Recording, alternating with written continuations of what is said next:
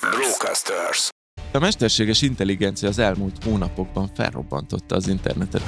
Minek keresel Google-on, amikor választ is tudsz kapni? És szerintem, amikor gyorsan kapsz választ arra, amit te szeretnél, tehát a nüanszokat meg lehet érteni. Onnantól ez az igazi AI, vagy az azt mondom, hogy ez egy transformatív AI. Van egy nagyon jó definíció erre, azt szerint a mesterséges intelligencia mindig az, amit a számítógépek még nem tudnak végrehajtani. Egy viszonylag egyszerű feladatot, hogy most rajzoljunk egy szívet, vagy csináljunk egy vajasmézes kenyeret, nagyon-nagyon nehéz. Pontosan instrukciókat írni nem egy könnyű feladat. Ez mutatja meg azt, hogy miért nehezek ezek a szimbolikus rendszerek. Innen látszik, hogy a válasz a jövőben nem az adatmennyiség. Sokkal inkább látszik, hogy valójában a szűk keresztmetszet az, hogy az embernek mi tetszik és mi jó, és ez azoknak lesz meg, akik minél gyorsabban kihoznak egy modellt, és minél gyorsabban feedbackeltek. De Google egy stratégiailag egy borzasztó nehéz helyzetben lévő valaki. De azt is hozzá kell tenni, az, hogy a ChatGPT ennyire sikeres lett, ez az OpenAI-nál is nagyon meglepődtek.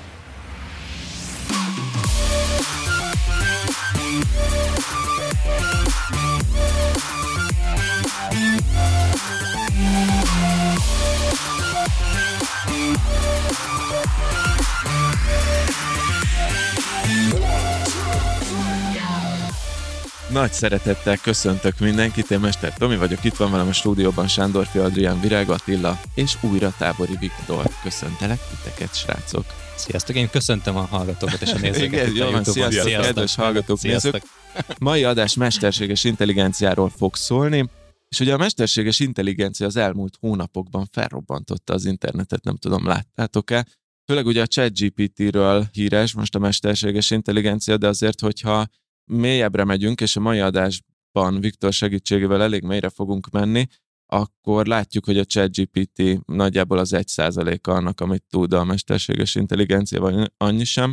Engem személy szerint nagyon izgat a terület, nyilván itt datásként elég sokat foglalkozok vele, de azt tudom, hogy Viktor általában nagyon durván beleássa magát a dolgokba, és csak egy kis sztori így bevezetésnek, hogy amikor mondták a srácok, hogy AI-os adás legyen, akkor mondtam, hogy valószínűleg a Viktor már így nyakig benne van, és rá is írtam, hogy Viktor, kéne egy AI-os adás, gondolom ezzel már foglalkozol, és akkor gyere te. És mondta, hogy hát igen, ezt elég jól megtippelted, már 4 hónapja full-time-ban ebben dolgozok, ami ugye nála azt jelenti, hogy akkor így teljesen a legmélyére megy a dolgoknak. Amúgy, kedves hallgatók, még egy dolog, aztán szóhoz engedlek titeket is jutni, csak hogy a Viktorról, aki még nem találkozott vele, az valószínűleg nem hallgatta az összes Business Boys részt, és nem hallgatott Mi a Matekot sem, mert Mi a Matekban az NFT témával foglalkoztunk, a Viktorral közösen egy ilyen, hogy fogalmaztál, egy masterclass-t raktunk össze, tehát elég mélyre mentünk ott is. Kriptóval is volt egy külön kriptós adásunk, ugye a Business Boysban mentális modellekről volt szó, ilyen elég jó kis 2 órás adások, és csak hogy aki viszont nem ismeri Viktort, annak kontextusba helyezem, hogy ő nagyjából ilyen 10 éves kora óta hackkel, programozással foglalkozik, ilyesmik. Kb. 10 éve kezdett foglalkozni a neurális hálókkal, ami ugye a mesterséges intelligenciának az alapja, és ugye általában minden, ami az IT érdekli, meg tényleg mellé olyan személyiség, hogy így elég mélyre megy a dolgokban.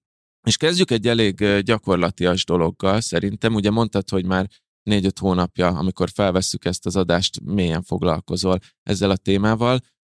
Konkrétan egy 20 milliárdos árbevételű webshop a Pepitának csinálsz AI projekteket, én elég különleges modellben, majd ezt is mondd el, de lényegében otthon lekutatod, elég mélyen belemész a témába, és utána megmondod nekik, hogy mire lehet használni az AI-t, és engem ez érdekelne első körben, hogy ahogy mire tudja használni egy ilyen baba webshop az AI-t, meg hogy miért fontos ez, és hogy te mit csinálsz nekik konkrétan.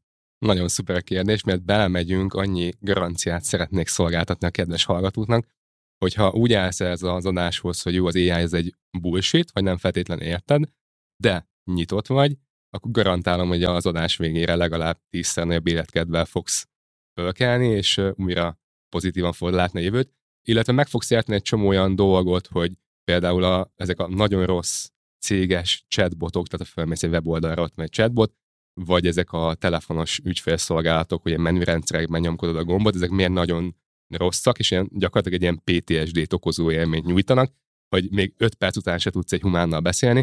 Tehát nagyon sokan ezzel asszociálják az AI-t, és hogy ez miért 1950-es évekből jövő paradigmát használt, és ehhez képest mi változott 2022-ben, tehát mi történt, ami miatt felrobbant a ChatGPT.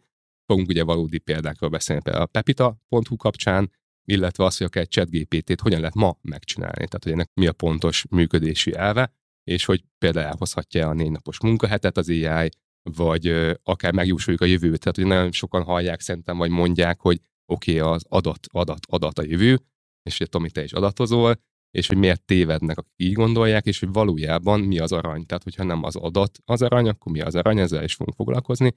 Illetve, hogy nagyon sokan úgy gondolták, hogy elsőnek ugye a fizikai munkásokat fogják lecserélni, a taxisofőröket, a kamionsofőröket, és ehhez képest elsőnek a kreatív grafikusokat, a kreatív embereket cseréli le az AI, vagy váltja ki, vagy automatizálja az ő munkájukat. Én akkor azért mégiscsak rosszabb életkedvel fogom elhagyni szerintem ezt a beszélgetést. Igen, és ez a felütés után mégiscsak tartom ezt a garanciát, hogy mivel meg fogod érteni, hogy mi az, amit ki tud váltani, és mi az, amit nem, ezért mégiscsak nagyon pozitívan fogod elhagyni. És el is mondanék 3 okot, ami miatt az AI az nem fogja lecserélni az embereket, és nem veszi el a munkát. Nem veszi el a munkánkat. És az első az az, hogy igazából az AI-ban nincs kreativitás és alkalmazkodó képesség, hogy arra jó, amire tanítva lett egy fix adatállományra. A második az az, hogy AI-ban nincs empátia és érzelmi intelligencia. Tehát nem tud úgy reagálni, mint egy ember, ami alapvetően szükséges ahhoz, hogy egymást megértsük és kapcsolatot teremtsünk. És a harmadik meg az, hogy új munkák létrehozása, tehát hogy persze néhány munkakör az automatizálva lesz ugyan, de rengeteg új munka létre fog jönni. A kreativitás és az alkalmazkodó képesség az nem valami olyan dolog szerinted, amit egy nagyon ügyes matematikus mégiscsak le tud programozni? Nagyon jó a kérdésed, ebbe bele fogunk majd menni, mert ezt a 3 érvből 2 nem igaz. De szerettem volna azt, egy picit jól érzitek magatokat, tehát nem úgy megyünk be. Jó, és akkor tehát a megoldás az lesz, hogy az Adi kamionsofőr, hogy vegyen valószínűleg. De akkor igazából, ha jól értem, akkor azt mondod, hogy régen, tehát volt egy csomó dolog, amit a digitalizáció új munkaköröket hozott, mit tudom én, 1 évtizedes vagy 2 évtized, de robbant be a UX, UI, ugye, és az elvett más munkaköröket, és hogy most az AI az pedig, mit tudom én, a SEO-sokból fog majd kevesebb szakember kell lenni, és ezek az iparágak alakulnak át. Nagyon jól mondod igazából, amit mondasz, hogy ezt úgy szokták megfogalmazni, hogy a számítógép nagyon jó azoknak a problémáknak a megoldására, amiket a számítógép hozott létre. Jó gondolat, igen. Most csak ehhez, amit az Atti mond, tegnap volt egy beszélgetésem, ahol egy ügynökség tulajdonos azt mondta, hogy a most ismert PPC hirdetéseket, Google Ads Management például, azt így néhány év múlva azt nem nagyon fogjuk ismerni, tehát nem lesz az, aki menedzsel és ott ül, mert hogy olyan szinten automatizálva lesz és robotizálva lesz ez a folyamat, mondjuk a Google által, hogy ez a rész, ez kiesik a rendszerből. De figyelj, én beszéltem egy fejlesztő cég tulajdonos barátommal, és ő meg azt mondta, hogy figyelj, tök jó, a juniorokból gyorsan mediorok lettek. Nagyon jó, nagyon jó a példa, erről is fogunk beszélni. És annyit mondanék el bevezető gyanánt, hogy a projekt alapú tanulásban hiszek. Ez azért fontos, mert nekem például a szüleim ők mainframe-eket tanultak tervezni és programozni lyukkártyákon, hogy aki ezt nem tudja, ilyen szobányi számítógépek voltak régen, ők ilyeneket terveztek és programoztak, és engem édesapám 5 évesen elkezdett tanítani, fejleszteni, de valójában én akkor tanultam meg igazán fejleszteni rá néhány éve, 7-8 évesen, akkor mondtam neki, hogy adjon nekem egy DALL-E könyvet, mert én szeretnék egy robotot csinálni, ami játszik helyettem egy online játékban. Hány éves volt, bocs? 7-8. Ja, akkor elrontottam, akkor nem 10 éves korodtól programoztam. Hát lehet egyébként, hogy akkor már azért komolyabban, de igen. Mert szóval akkor már tudtál írni. Igen. De miért nem szerettél játszani, hogy... Nem, hanem engem ez nagyon inspirált, hogy milyen lehet automatizálni egy teljesen manuális dolgot. És mindegy, közben nagyon sok mindent megtanultam. És ugyanígy, hogy amikor blockchain tanítottam, akár Kaliforniában, a UC Irvine-on, vagy a Hongkongon, a Hongkong Polytechnic University-n, akkor ott sem úgy tanítottam, hogy srácok, akkor itt a programozási nyelv, amit meg kell tanulni, és Solidity, stb., hanem egy nagyon játékos formában azt mondtam, hogy itt vannak okos szerződések, amiben van hiba, nyilván ez egy teszt networkön létező okos szerződések, és a bennük lévő teszt pénzt azt el lehet lopni. És nyilván ez egy nagyon érdekes kihívás, és miközben egyébként jogászok is ültek ezeken az előadásokon, tehát nem IT-s embereknek tartottam előadást, egyébként miközben interaktáltak ezekkel a szerződésekkel, megértették, és rájöttek, hogy egyébként hogy működik maga a blockchain, hogyan működnek az okos szerződések, stb. És ugye Tomi mondta, hogy 10 éve foglalkozom AI-jal, nem reális hálókkal, De én valójában akkor tanultam meg és értettem meg azt, hogy működnek ezek.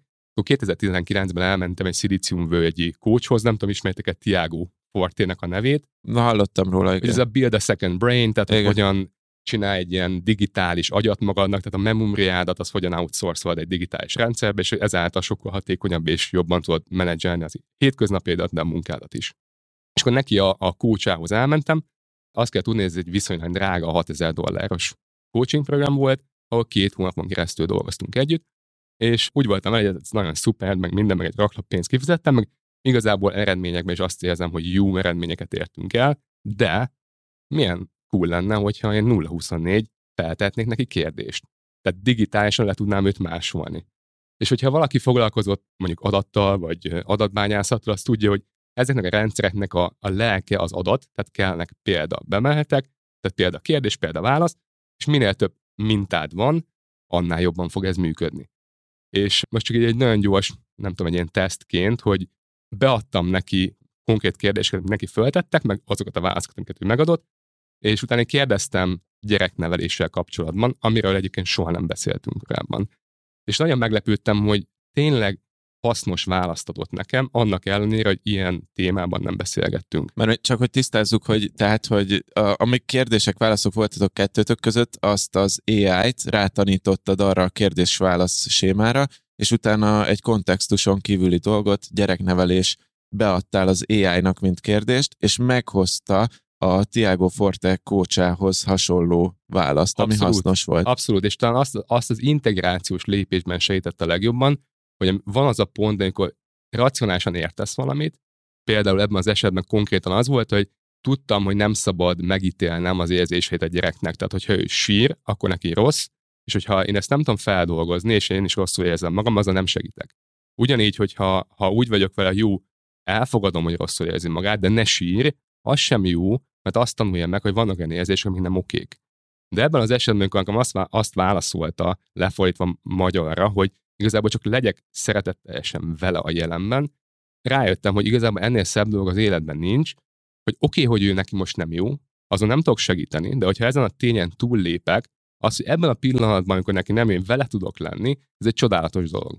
És ezt utána megkérdezted csak a szakmai rész miatt, hogy a Tiago Forte coachától megkérdezted ilyen ellenőrzésnek, hogy ő mit mond rá? Egyébként ugye ezt utána feedbackeltük neki, hogy ezen dolgozunk, ő dolgozik. Hogy ő már le van másolva. Nem, ő egyébként nagyon lelkes ezzel kapcsolatban, tehát hogy ő dolgozik az OpenAI-nak a CEO-jával, Sam Altmannal is, meg ott több emberrel, tehát ott régóta próbálják őt digitalizálni. Wow. Tehát, hogy ez amúgy... Ez egyébként egy nagyon, nagyon pozitív feedback jött onnan vissza, és ez folyamatban is van, tehát hogy ez őt mind digitálisan skálázni. Ugye régen zenei jogdíjak voltak, most már majd ilyen AI jogdíjak. Igen, erről majd beszéljünk. Most amúgy azon gondolkozom, hogyha itt van mondjuk, nem tudom, 150 Business Boys epizód, erre rá lehetne trénelni az AI-t, és akkor kijönne az, hogy mi vajon mit mondanánk a gyereknevelésről. Mert már nagyon unjuk, hogy ide be kell járni. Vagy most magamtól kérdezhetnék gyakorlatilag? Hogyha... Biztosan igen. Egyébként itt, hogyha erről beszélünk, nem biztos, hogy vissza fogunk rátérni. Karakter.ai az 1:1 így működik, ezen az elvem, hogy tudsz saját karaktereket létrehozni, mint a kérdésválaszokat adsz neki be, illetve leírod, hogy maga a karakter az hogy működik, és akkor tudsz beszélgetni Elon Muskkal, Thomas Jeffersonnal, tehát hogy történelmi személyekkel is tudsz beszélgetni és csetelni. Volt egy ilyen use case még nem olyan régen, nem tudom igaz-e vagy sem, de minden esetre érdekes meg megvalósítható, hogy egy srác legdigitalizálta a gyerekkori naplóit, ilyen 10-18 éves koráig naplót írt, és arra rátrénelte talán az OpenAI-t, vagy valamelyik ilyen AI cuccot, és akkor ő saját gyerekkori énével beszélgetett, és akkor feltett ilyen kérdést, és válaszolt, hogy az AI, hogy gyerekkorában mit gondolt, vagy hogyan gondolkozott. Meg ugyanezen a vonalon elindulva, ugye tudsz egészen komoly, meg mély kérdéseket is föltenni. Tehát, hogyha van mondjuk 10 évnyi naplód, akkor fel tudod azt a kérdést tenni, hogy mi az, ami mindenkinek triviális, csak neked nem. Mi az, amiben leginkább fejlődnöd kéne? Mi az, amit értékelned kéne sokkal jobban, de nem értékelsz? Srácok, nekik azért van naplónk. Ideje vagy? A kérdésfeltevés az amúgy elég nehéz téma, tehát amilyen kérdéseket most feltett a Viktor, az nem evidens, hogy mindenkinek eszébe jut. Persze, meg azért mégiscsak jobb, hogyha valaki fogja a kezedet. Én azt gondolom, hogy nem feltétlenül a coachoknak a kora járt le, inkább a hatékonyság dramatikusan megnőtt. feltéve, hogy használják majd ezt a, igen, ezt a tudást. Igen. De nem tudom, nekem, én úgy látom, nagyon laikus vagyok hozzá, hogy felgyorsította és pontosabb információt ad. Én most csináltam egy-kettő kutatást így az Európai Unióról, mennyi cég van, hogy vannak.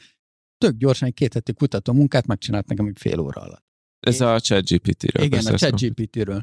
És hogy oké, de nagyon sokan a Google-t sem tudják használni, nagyon sokan nem tudnak digitális termékeket használni, tehát hogy itt mindenki mondja azt, hogy egy új korszak kezdődik meg ilyenek, de szerintem ez azért butaság, mert azt tudni kell használni.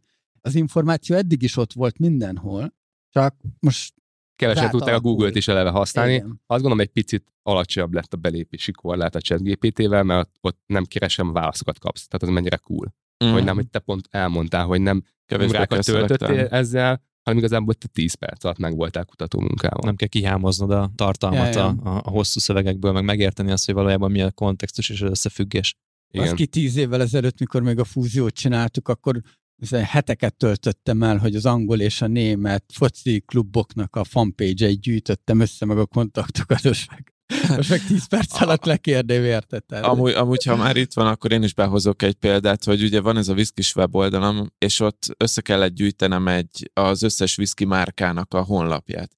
És hogy meg is csináltat, beírtam neki, hogy itt van 100 viszki márka, kérem a honlapjaikat, és így tolta ki, mit tudom, 3 óra munkát megspórolt, de volt olyan honlap, aminek csak így kitalált egy honlap nevet, és nem létezett a honlap, és így átkattintottam, és írta, hogy nincs ilyen oldal, de hogy tök logikus volt, hogy a maradék 99-ből ő nem találta meg, de kigenerálta, hogy ennek nagyjából ennek kell lenni a honlapnak. Erről úgy fogunk beszélni, hogy miért csinálják ezt, hogy hallucinációnak hívják ezt, miért csinálják ezek a nyelvi modellek, mert ez egy nagyon érdekes kérdés. Mondjuk egy nagyon gyors annyival zárnám le, egy nagyon érdekes információval, hogy tippeljetek, hogy ehhez a saját kócsomnak a digitalizálásához hány példát kellett beadnom? 3, 10, 50, 500, 5000. Én azt mondanám, hogy valószínűleg elég kevés lesz, nem? De tippeljetek. Én 10-et mondom. Én 10-et. Nem mondhatsz utoljára, mert nem az az adatok, baszki. Én 10, Adi 10. 10. Én pont csináltam ilyen hasonló projektet, ott 500 példát írtak, hogy annyit kell beadni. Igen, minél több, annál jobb. Amin nagyon meglepődtem, hogy igazából ez nyilván ez nem egy exakt válasz, mert fontosan laposodik el a megtekintési körbe, tehát minél többet adsz, annál jobb. De igazából 3 példa után már nem volt nagyságrendileg jobb a válasz. És azért ez sokkoló. Azért ez sokkoló, hogy konkrétan 3 kérdésválasz példával valakinek a megközelítését, mindsetét, nyilván az élményeit nem, saját élettapasztalatát nem. De ugye a lényegét, az eszenciáját annak, amit csinál, lehet másolni, szerintem ez sokkoló. Nekem az volt minden esetre. Figyeljetek, erről nagyon sokat lehetne beszélgetni, és szerintem beszélgessünk is az adás második felében. Jó. De akkor térjünk vissza a kérdésemre. Rövid felvezetés után, hogy mit csinálsz? Mit csinálsz a Pepita Fontúnak? Ugye a hallgatónak, aki csak most csatlakozik, akkor elmondom, hogy ez egy 20 milliárdos forgalmú baba webshop. És de nem Viktor baba webshop, hát mindent lehet már ott kapni, ezt engedjétek el a baba webshop. Nagyon jó, Adi nagyon jól mondja, hogy annak ellenére, hogy ez nagyon egyszerű baba webshopként indult, tehát úgy, hogy pelenkázót meg babakocsit lehetett ott vásárolni, rájöttek az alapítók, akik egyébként a szállás.hu-nak az alapítói, hogy ők valójában platformépítéshez értenek. Tehát a szállás.hu-ra csak annyi háttérinfo, aki esetleg nem hallott róluk, hogy tavaly adták el 32 milliárdért a lengyeleknek, és én 10 éve dolgoztam velük, tehát innen volt a szakmai kapcsolat. Nagyon röviden akkor az történt, hogy a Google Pingvin kidobta őket, ki kellett kutatni, hogy pontosan mi volt a hiba, miért romlott el a SEO-juk, illetve én vezettem ott a teljes kódbázisuknak, ami több millió sor kód, az újraírását, hát ez ilyen mobilbarát design, elsőleg lecseréltük a fellécet, láblécet, AB teszteltük, hogy jó-e, ha jó, akkor utána tudtunk oldalanként haladni, tehát lista oldal, hotel oldal, stb. Ez nagyon jó kis frameworket találtunk ki, de nem volt lista algoritmusok például.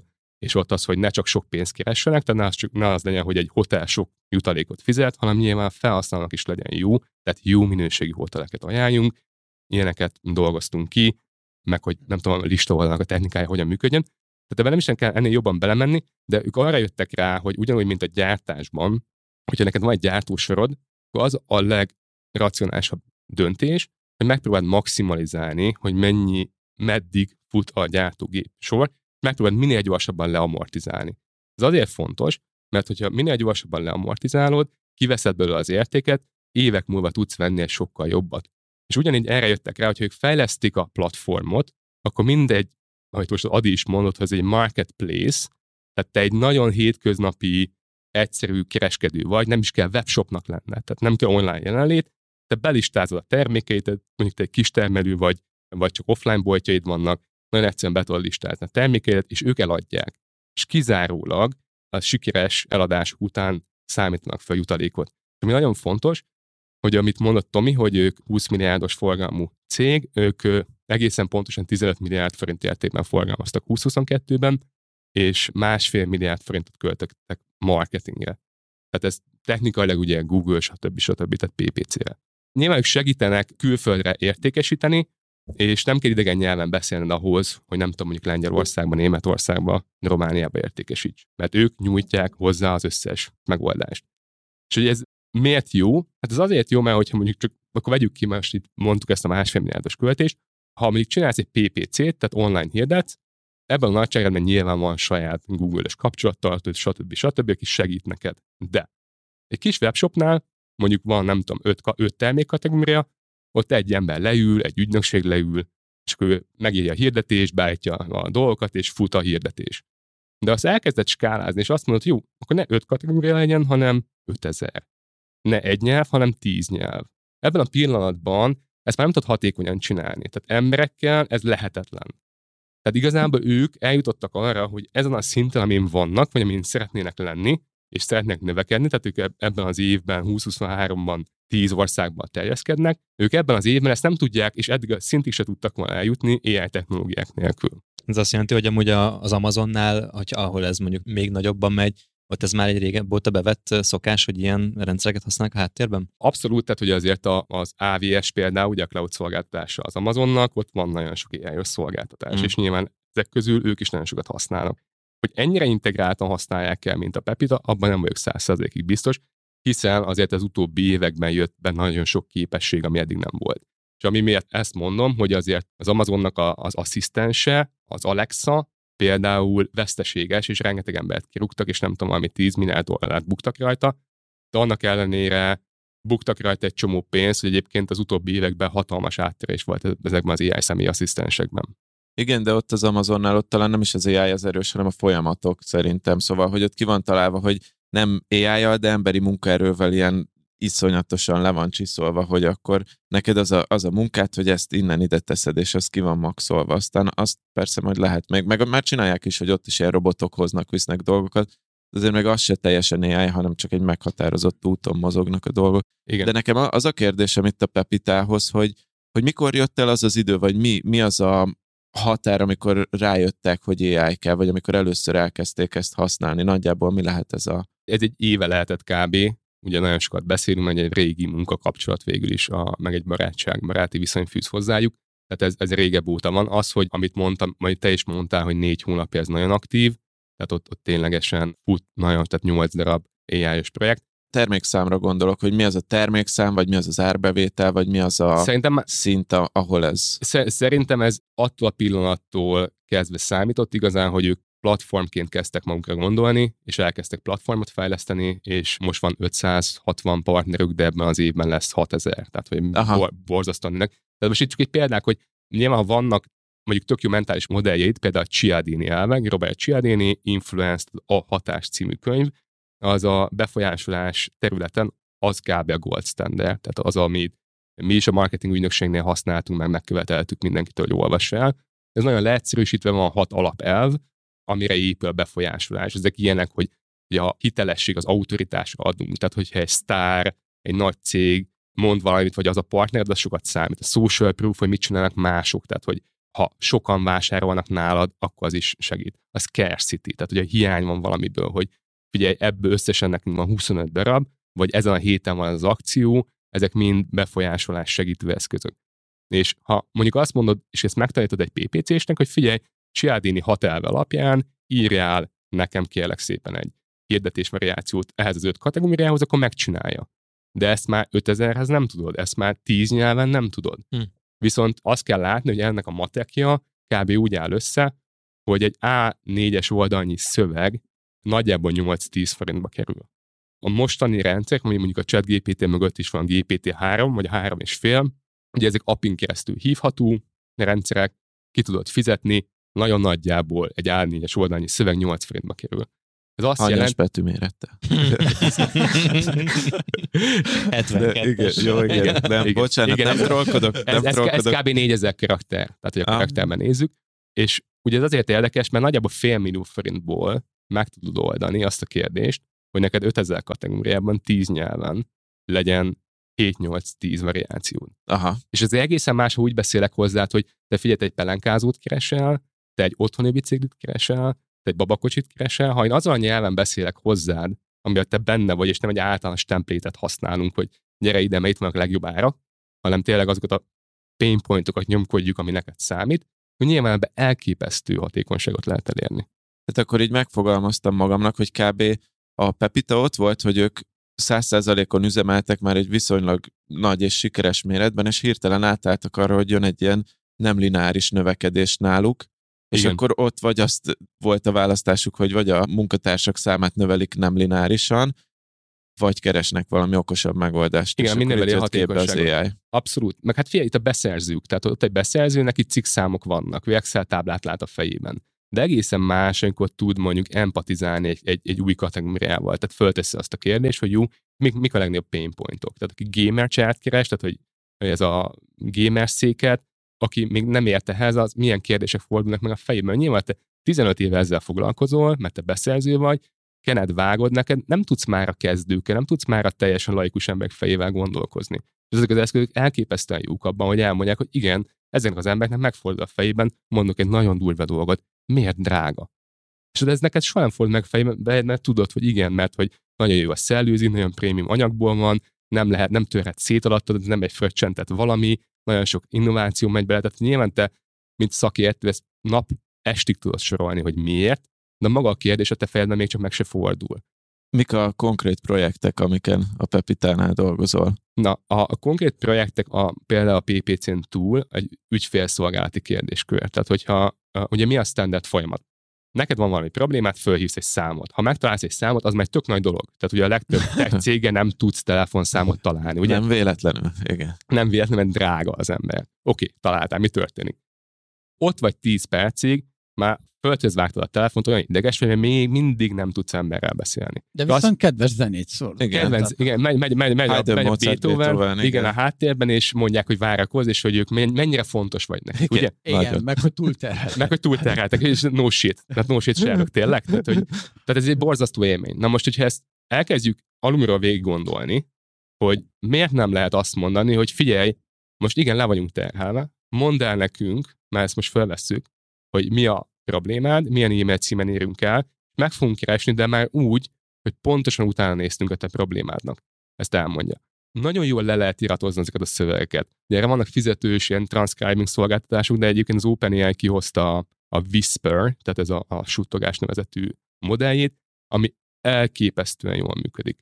Azzal nagyon jól le lehet iratozni a szövegeket, azokat már elő lehet készíteni, tehát döntésű, tehát be lehet sorolni különböző kategóriákba, hogy ez most például hol van a csomagom kérdéskör, vagy garanciás ügyintézés, stb. És abban a pillanatban, hogy ezeket előkészített transzkrájbolod, egy 10-szeres szorzót nyertél. Tehát, hogy ahhoz képest, hogy valaki végighallgatja, hogy haló, oké, akkor most mit mondtak a telefonban, és megpróbálja lepötyögni, versus az, hogy itt van egy queue, tehát itt van egy sor, amiket fel kell dolgozni, és ez mind kizárólag garanciás ügyintézés. Sokkal gyorsabb vagy már csak ugye a méret gazdaságoság miatt, hogy neked nem kell kontextust váltanod, hanem tudod, hogy most te csak garanciás ügyeket intézel, nem tudom, következő egy órában. Akkor ezt lefordítom az összes többi cég számára, hogy még telefonos ügyfélszolgálat, nem telefonos ügyfélszolgálat, tök mindegy. Ugye a telefon, az már egy AI projekt, hogy a telefont leiratozod a Whisperrel, de akár csak az is, az egy mekkora gondolat, hogy ha fogsz egy ilyen szövegértelmező szoftvert, hát most nevezhetjük AI-nak, majd belemegyünk, hogy ez az-e vagy sem, akkor azzal már tudod kategorizálni, hogy milyen típusú a probléma, és vagy adsz rá egy automatikus választ, vagy besorolod mondjuk egy olyan support agenthez, aki már sokkal jobban tudja kezelni ezt a dolgot, és akkor nő a hatékonyság, és akkor ti még erre rátettetek egy AI réteget, hogy ez nem csak szöveges dolognál működik, mint mondjuk egy e-mail, hanem még a telefonosnál is, hogy leiratozod hát meg a szöveget. Akkor nagyon jól lehet használni a cseteknél. Hát, hogy igen, az, hogy szöveges meg, cuccoknál is igen, meg a másik, hogy tutoriálok. Gondolom igen. Én. Igen, meg nagyon-nagyon érdekes, Atti, amit mondasz, mert van egy ilyen trend, ugye kijött a ChatGPT, és ugye ami meglepően jól lehet vele csetelni, meg kommunikálni, és nagyon, nagyon sokan elkezdtek írogatni ezeken a céges weboldalakon lévő cseteknek, ami sima Intercom, hogy mondj nekem egy történetet. Írj nekem 10 hirdetést. Szóval most az emberek elkezdték feltételezni, hogy minden mögött most már ChatGPT van, annak ellenére, hogy ez nincsen így. Ezt megérdemlik. De amúgy ehhez kapcsolódik egy kérdésem, hogy hol van amúgy annak a határa, hogy most azt mondjuk, tehát, hogy mert ugye chatbotok régen is voltak, akik automatikusan válaszoltak. Hol van a határa között, hogy ez egy sima ilyen buta, if, elif, elszes, elágazásos, előre beírsz neki 10 útvonalatos chatbot, meg az, hogy ez egy AI chatbot, vagy egy AI kategorizáló szoftver, vagy egy AI akármi, mint mondjuk a ChatGPT. Hol ennek a határa? Szerintem most 2023-ban jutott, 2022 végén jutottunk el oda, hogy értelmes az emberi kommunikációt kellően jól megértő eszközök jöttek létre. Tehát én azt gondolom, hogy ez akik, ha ez a projekt neked mondjuk még 2022 elején futott, versus most, vagy 2022 végén, kb. Így valahogy itt lehet a határ. Na jó, csak miért nem mondjuk azt ezekre az egyszerű chatbotokra, hogy ez is jel végül is. Az alapvetést azt hozza ez is, nem? Hogy kicsit butában válaszol, de azért automatikusan, meg valamennyit segít, hogy lehet húzni egyáltalán egy ilyen határt? Abszolút hogy, lehet. Hogy mennyire segítőkész? Azt hogy lehet definiálni? Szerintem abszolút lehet, amit ugye beszéltünk korábban is, hogy minek keresel Google-on, amikor választ is tudsz kapni. És szerintem amikor gyorsan kapsz választ arra, amit te szeretnél, tehát a nüanszokat meg lehet érteni. Onnantól ez mondjuk ez az igazi AI, vagy az azt mondom, hogy ez egy transformatív AI. Tehát az, aminek majd tényleg van értelme, és nem csak egy ilyen elágazás, egy ilyen döntési fa, egy ilyen nagyon fancy döntési fa, hogy ha ez, ha nem ez, akkor egy másik dolog, hogy ez volt régebben. De ebbe bele is fogunk mindjárt menni, itt még annyit tennék hozzá ilyen matek oldalról, hogy beszéltünk korábban is, hogyha veszel mondjuk egy ügyfélszolgálatost, akinek mondjuk van 400 000 forintos fizetése, 20 munkanappal számolsz, akkor az 20 000 forint ugye naponta a fizetése. Ha mellé teszed az AI-t, akkor az AI gyakorlatban fel tud dolgozni ugyanezért naponta 2500 bejövő kérést. Ez elég finoman hangzik. Igen, és ugye itt arra van szó, amit ugye előbb is érintettünk, hogy egészen, és érintőlegesen mondtál, Tomi, hogy egészen más az, hogy nulláról megírni mindent, tehát nulláról fölépíteni a választ, tehát valaki leül, megérti, megírja, elküldi. Egészen más ez a munkafolyamat, versus az, hogy leülök, és jóvá hagyom. Vagy leülök, és a 100%-tól indulok, hogy jó, ez nem tökéletes, akkor kicsit belejavítok. De ugye a hatékonyságban ez egy 100-szoros szorzó. Nem tudom, mennyi projektet mondhatsz még így a Pepitától, de mivel azt mondtad, hogy 90, és eddig 2-3-at mondtál, ezért reménykedem, hogy még 1-2-t behozhatsz ide adásba. Abszolút, tehát hogy ugye régebben mi volt? Kellett egy adatos ember, mint te, aki összeállt szép... Rosszul indul, igen. De nem leszel boldog az adás végére. Összeállt a szép dashboardokat, és akkor mindenki kért tőle, és akkor te túl voltál terhelve. Ehhez képest nagyon meglepően jók ezek a nagy nyelvi modellek, arra, hogy tervezzenek. Tehát ezek ugye standardben egy ilyen kis fekete doboz, mindentől elzárva. Ugye, hogyha beszélsz a ChatGPT-vel, ő is elmondja, hogy nem férek hozzá az internethez. De ugye ez nem azt jelenti, hogy nem tudod összekötni. Tehát ezeket össze lehet kötni adatbázissal, sőt, ugye erre vannak akár OpenAI-ra fölmész, openai.com, ott vannak example-ök, példák, hogy SQL táblát átadsz neki, hogy ezek az oszlopok, ezek a táblák, csinálj nekem egy SQL query-t. Van egyébként olyan startup, Trychannel.com például, hogy összekötöd adatbázissal, és tetszés kéréseket tudsz beadni. Tehát humán nyelven megfogalmazod azt, amíg beszerzőként, ügyfélszolgálatosként, teljesen mindegy, milyen munkakörben dolgozol, hogy mit szeretnél, és hogy csinálnak egy SQL queryt, és szépen kidobja a grafikont, amire éppen szükséged van. És ez is egyébként hatalmas hatékonyságbeli növekedés az, hogy senki nincsen megakasztva. Tehát akkor neked van egy kérdésed, hogy haladjál, akkor nem az van, hogy jó, akkor nyitunk egy tikitet, és akkor majd valaki, ha odáig eljutunk, megválaszoljuk, hanem figyelj, ebben a pillanatban van egy kérdésed, és lehet, hogy ez egy tök rossz irány, de nem vársz vele napokat, hanem instant látod, hogy jó, egyébként nem tudom, nincsen sok garanciás problémánk, vagy nem tudom, valamelyik kategóriában sok van, és egyébként nem tudnád, mert várni kéne, vagy kéne egy kész dashboardhoz. Az információ felgyorsult. Abszolút. Egyébként van egy projektmenedzser barátom, és ő azt mondta, hogy mostanában egyre több projektet adnak át neki időben. Tehát, hogy nem késnek a dolgok. Tehát, igen. Hogy... Hoppá. Igen.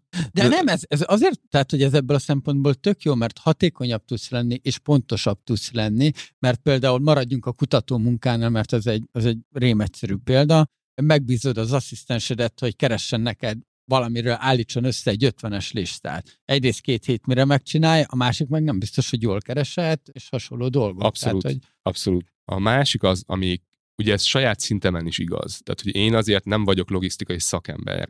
Én egy sima informatikus vagyok. Tehát ilyenek, hogy például fölmerül az, hogy mondják, hogy forgási és fordulati sebesség, mondjuk raktárnál, ez nekem ugyanazt jelenti. De rá tudok keresni, hogy figyelj, akkor mi a különbség a kettő között, és teljesen érthető, akár egyébként magyarul is elmagyarázza, hogy a forgási az mondjuk az összes be meg kimenő, raktárba be is kimenő termékeknek az értékét nézi, a fordulati sebesség az, hogy mennyi idő alatt pörög egy konkrét termék. Tehát az, hogy nem kell várnom, nem kell megakasszak másokat, hogy megértsem, hogy miről van szó, hanem rá tudok keresni. Ez egy elképesztő gyorsító tényező, hogy gyorsabban megértem, hogy miről van szó és mi a probléma. És ennek mi a konkrét megvalósulása, hogy mondjuk van egy belső tudásbázis, amire így rátrénelitek az AI-t, és akkor tud kérdezni egy új munkatárs? Például igen. Igen, és igen. A csártosat azt pedig már le is implementáltátok. Tehát hát ha beszerző vagyok a Pepitánál, akkor beírom, hogy igen. Nem tudom, kik voltak a legnagyobb disztribútoraink 2021 júniusban, igen. És akkor kapom a pálycsátot. Igen, és ezt egyébként lehet, konkrétan ezt úgy hívják az eszközt, hogy Langchain, ugye egy nyelvi lánc, ugye ennek semmi köze nincs a blockchainhez, ez igazából annyit csinál, hogy elabsztraktálja azt, hogy te konkrétan milyen szolgáltatót használsz. Tehát, hogy te konkrétan OpenAI-t használsz, ugye nekik van ChatGPT, GPT-3, stb., de van Cohere.AI, van AI 21 Labs, tehát, hogy van elég sok szolgáltató, vannak open source modelleket, tehát te is tudod futtatni, és igazából azt a kérdést, hogy backenden te konkrétan mivel csinálod a válaszokat, vagy mi a nyelvi modell, azt elabsztraktálja, és nagyon könnyen lehetővé teszi például azt, amiről beszélünk, hogy egy tudásbázist kérdez, vagy egyébként konkrétan összekössöd egy SQL-lel. Mert ami nagyon meglepő, hogy ezek jók tervezésre, tehát ezek a nyelvi modelleknek megmondod, hogy milyen eszközök állnak rendelkezésre, tehát te tudsz Google-on keresni, akkor keressél Google-on, hogyha éppen friss információra van szükséged, vagy SQL adatbázisod, akkor keressél, hogy a céges adatok kellenek, van időjárás, API, akkor keres, hogyha időjárás érdekel téged. Meg tudja tervezni azt, hogy ugye ez a kérdés, milyen eszközöket kell használjak, és ezeket iteratívan lehet futni. Viktor, milyen struktúrájú adatok kellnek ahhoz, hogy egy ilyen tudásbázisból való válaszadás megtörténhessen, hogy ez egy struktúrált, összeszedett, táblázatba rendezett, valamilyen logika mentén felépített adatbázisból tud csak ezeket a válaszokat megadni, vagy most az jut eszembe, hogy mi van akkor, hogyha a cégünkben a Slack chat beszélgető rendszerre ráengedjük ezt a logikát, és akkor ugyanezeket a válaszokat meg tudná adni? Abszolút össze lehet kötni Slack-kel is például, írott formát, szöveges formátum kell. Ez annyi kell, hogy szöveges igen, legyen teljesen mindegy, az honnan van, tehát akár lehet egy markdown formát, lehet egy belső wiki, lehet egy táblázat, tehát teljesen mindegy. Lehet audio, meg videó, le tudod iratozni, lehetnek blogposztok, tehát mindegy, az a lényeg, hogy szöveges legyen. Oké, jó. Úristen. És egyébként itt még pár gyors példát elmondanék, hogy amúgy én személyesen hol használom, tehát hogy nekem például az angol az a harmadik nyelvem, nekem a német a második. Nincsen erős intuícióm azért az angol nyelvvel kapcsolatban, vagy legalábbis sokkal gyengébb, mint az. És a Python az első? Vagy? És a C++. Igen. Ez egy kicsit rusty. Bocsánat, meg egész adásban trollkodok, kérlek, folytasd. Hogy például ilyen apróságok, hogy mi a különbség két szó között. Tehát, hogy például, ha fordítod mondjuk egy ilyen kis játék akciófigurát, ami ugye magyarul így érted, hogy ez egy ilyen kis játékfigura, azt lehet tudod fordítani, hogy figure, tehát toy figure, meg figurine. És hogy ez két figure, meg figurine között mi a különbség, azt én nem tudom, de fel tudom neki tenni, és elmagyarázza érthetően, hogy a figura, amivel játszasz, a figurine nem ér, csak dísz. És ilyen jellegű dolgok, hogy ha például jön át egy barátom, és szeretnék egy 3 fogásos vega ételt főzni, ételsort, akkor segít nekem, és akkor tudok neki reagálni, hogy figyelj, igazából inkább legyen rizs a főételben, és akkor elmondja, miket tudok csinálni. És az a brainstorming, ami még nekem beletelt van gyomrába, hogy kitaláljam, mit csináljak, az tényleg 3 percet meg tudom vele beszélni. Vagy az, hogy ajándékozás, tehát hogy én azért ilyen borderline aspergeres vagyok, szóval nekem ez még nem annyira könnyű ajándékozni, de fel tudom tenni neki azokat a kérdéseket, hogy jó, akkor mit ajándékozzak, nem tudom, egy 2 éves kisfiúnak, vagy egy egyik barátom gyerekének, érted, vagy a saját 1 éves gyerekem, ő minek örülne, mert nem feltétlen tudom.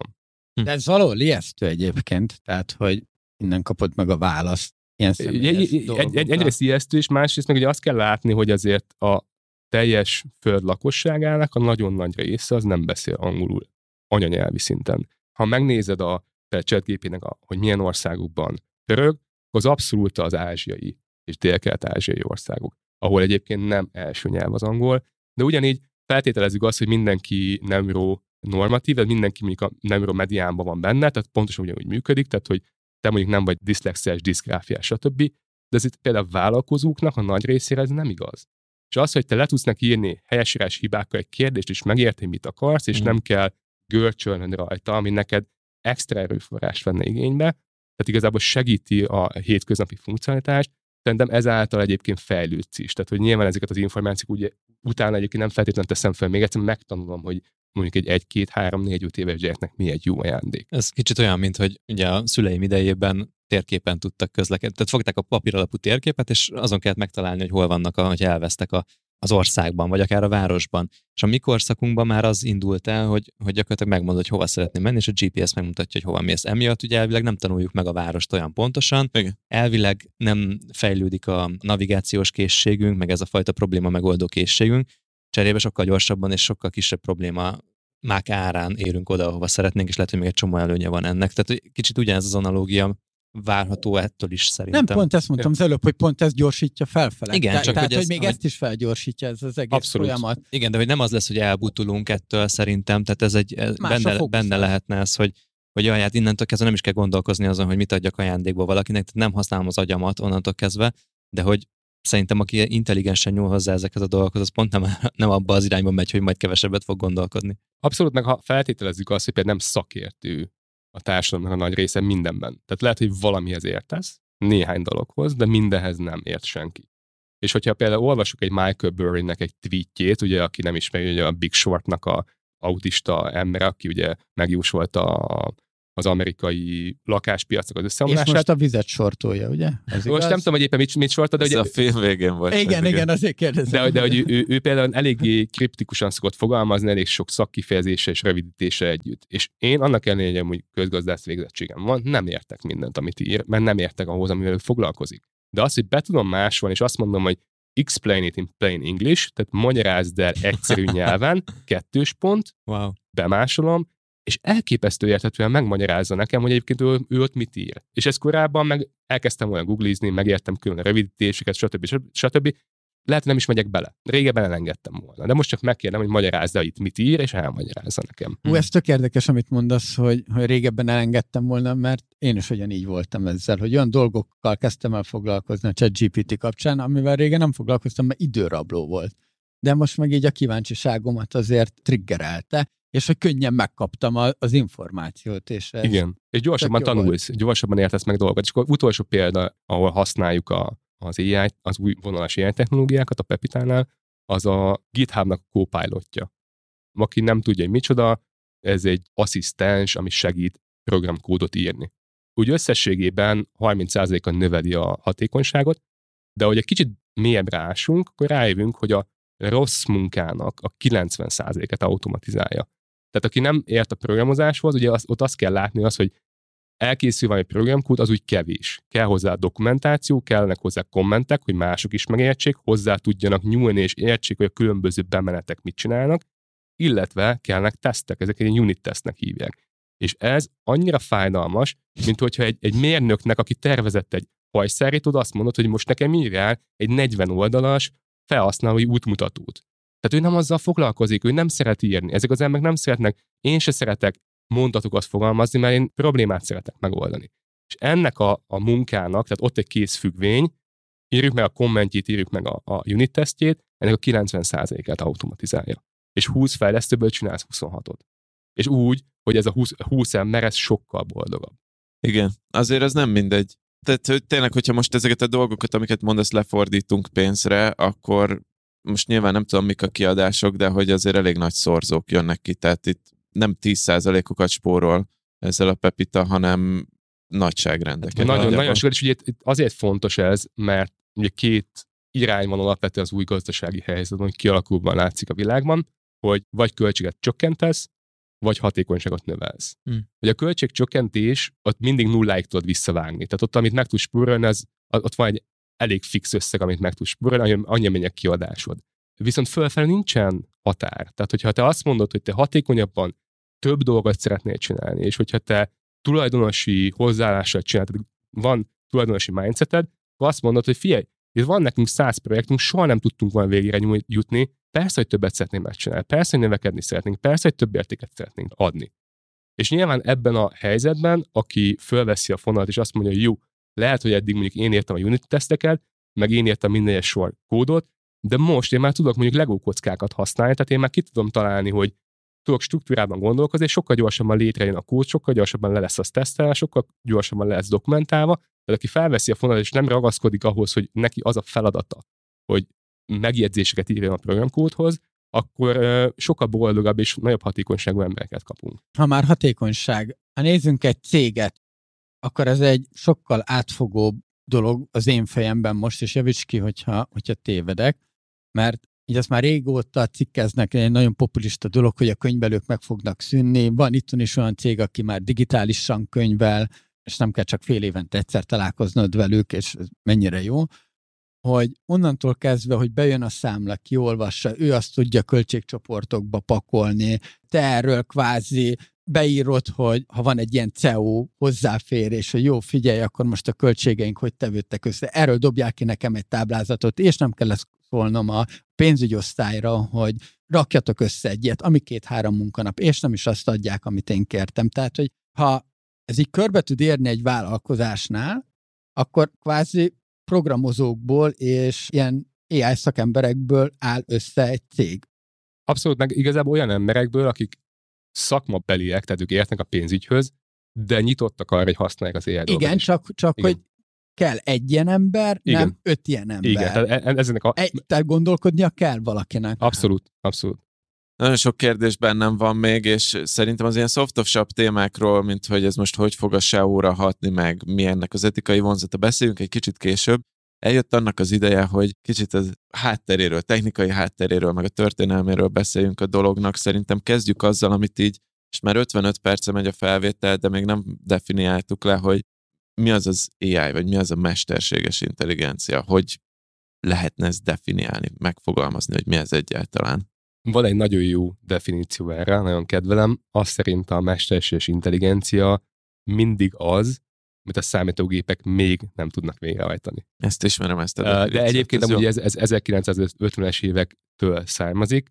Alan Turing megalkotta a Turing-tesztet, amit nagyon sokan azt hiszik, hogy ez egy ilyen nagyon kőbevésett, nagyon tudományos valami, ami ugye úgy szól, hogyha leülsz számítógéphez csetelni, és nem tudod, hogy a túloldalt ember van-e, vagy számítógép, és nem tud eldönteni, és hogyha ezt a számítógép meglépi, akkor a Turing-tesztet teljesítette. Ez így még mindig tudományosnak hangzik, de hogyha jobban belemegyünk, akkor nem igazán van definiálva például az, hogy milyen idősnek kell lennie az embernek a túlvégen.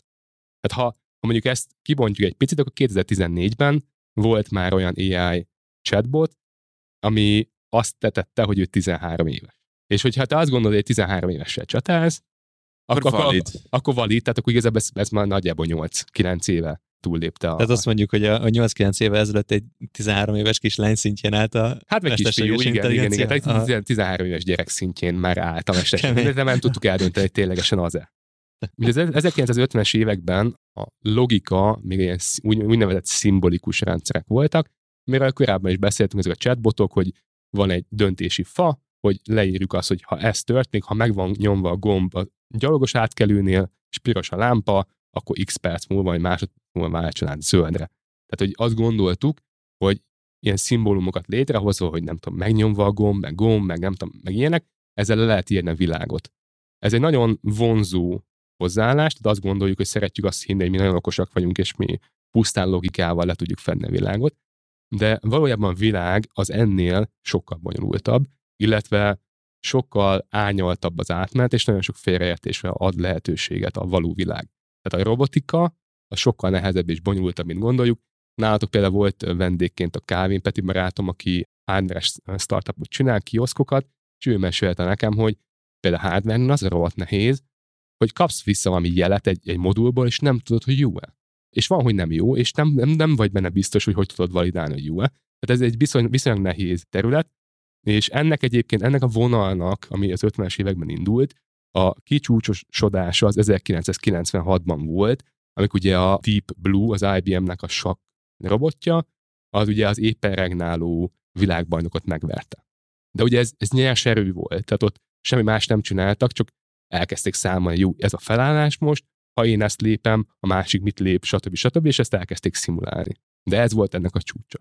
Hogy a szimbolikus rendszereknek mi a limitje, erre intuíciót építeni viszonylag nehéz, mert ez a klasszikus, amiről már beszéltünk a mentális modelleknél, egy ilyen sekély tavaknak a története, hogy megyünk, és azt mondjuk, hát ez ilyen sekély tónak tűnik, de amíg nyakig nem vagy benne, addig valójában nem látod, hogy milyen mély. És erre van egy nagyon jó ilyen exact instruction following test, ami YouTube-on egy videó, hogy egy apuka azt mondja a gyerekeinek, hogy Amerikában nagyon megy ez a peanut butter and jelly sandwich. Magyarok krém és lekvárral. Tehát ez nekünk... mi is toljuk, ez finom. Igen, ez a magyar kontextusban szerintem a vajas mézes kenyér lesz a megfelelő ennek. Igen. Tehát ugye ezt nagyon szeretik, és akkor azt mondja a gyerekének, hogy figyelj, írjátok le nekem egy instrukcióban, vagy papírra, hogy pontosan mit kell csinálnom, és megpróbáljuk őket követni.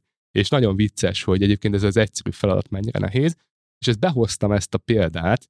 Mármint azt, hogy kell megcsinálni egy ilyen peanut butter jelly. Igen, ez viszonylag egyszerű, de nehéz legyen az instrukciókat. Úgyhogy én hoztam egy példát, hogy legyen egy kis intuíció. Egy kis játékot hoztam, hogy mindenki kap egy A4-es papírt, és írjátok le nekem mind a hárman, hogy egy szívet hogyan rajzoljak egy papírra. Jézus. És közben narráljátok, hogy hogyan gondolkoztok, mert ugye ezt nem fogják látni azok, akik hallgatnak minket, és én is fogom narrálni, hogy amikor követtem az instrukciókat, akkor mit csinálok. Az az elvárásom, hogy azt remélem, hogy mire végére érünk ennek a játéknak, ez egy 3 perc szerintem. Hogy kell egy szívet lerajzolni? Igen, hogyan rajzoljak? Tehát itt van egy toll, valamelyiket innen elveszem, és írjátok le nekem, és akkor én megpróbálom követni az utasításokat, és majd mondom, hogy az én fejemben mi van közben, miközben követem a pontos utasításokat. Ez egy tök egyszerű, egy pár éves gyereknek mondasz egy ilyen feladatot, hogy rajzolj nekem egy szívet, ez egy gyerek tudja. Ja. De, hogy ez kezdeném azzal, hogy képzeld el a szív alakját. Ezt írd le. És írjam le, szavakkal írjam le. És akkor ilyen izét fog képzelni, ez a biológiai szívet. Aha. De... Várj, én is kezdem, hogy nyisd meg a Comenius logót.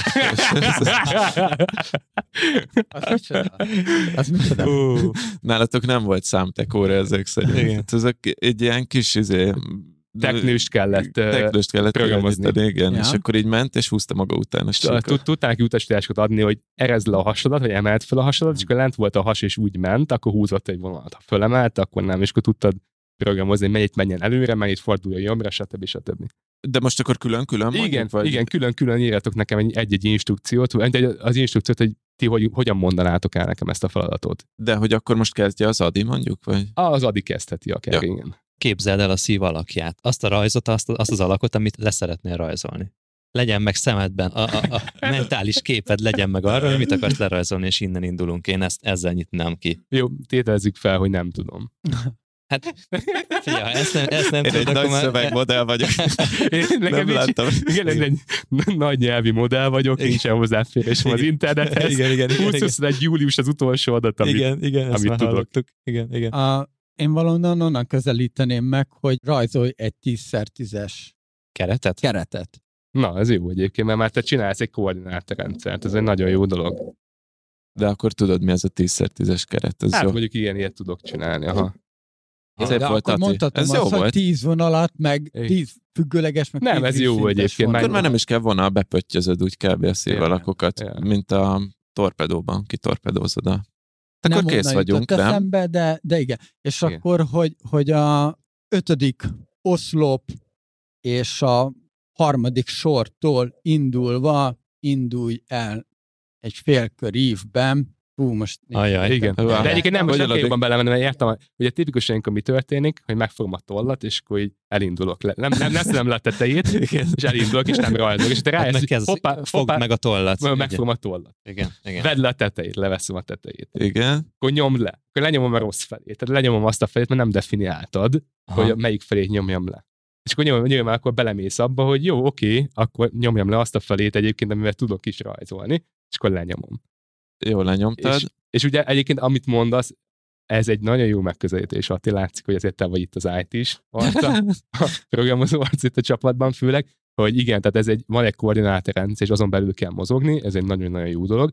Ugye itt a nagyon nehéz robotikában az, hogy menj előre 2 centit, nem biztos, hogy pontosan 2 centit mentél előre, tehát ott mindig kell egy feedback, hogy ténylegesen annyit mentél előre, mint amit te gondoltál. Tehát te modelled, amiben vagyok, az tényleg az, amit gondolok. Na mindegy, hát ugye egyébként ebben a Peanut Butter and Jelly-s videóban a srác az azt csinálja, hogy vedd le például a Peanut Butternek a tetejét, leszed, és akkor tedd bele a kést, és akkor fordítva teszi bele a kést. Meg hogy akkor kent be vele a kenyérnek az egyik oldalát, és akkor a kenyérnek az élét teszi.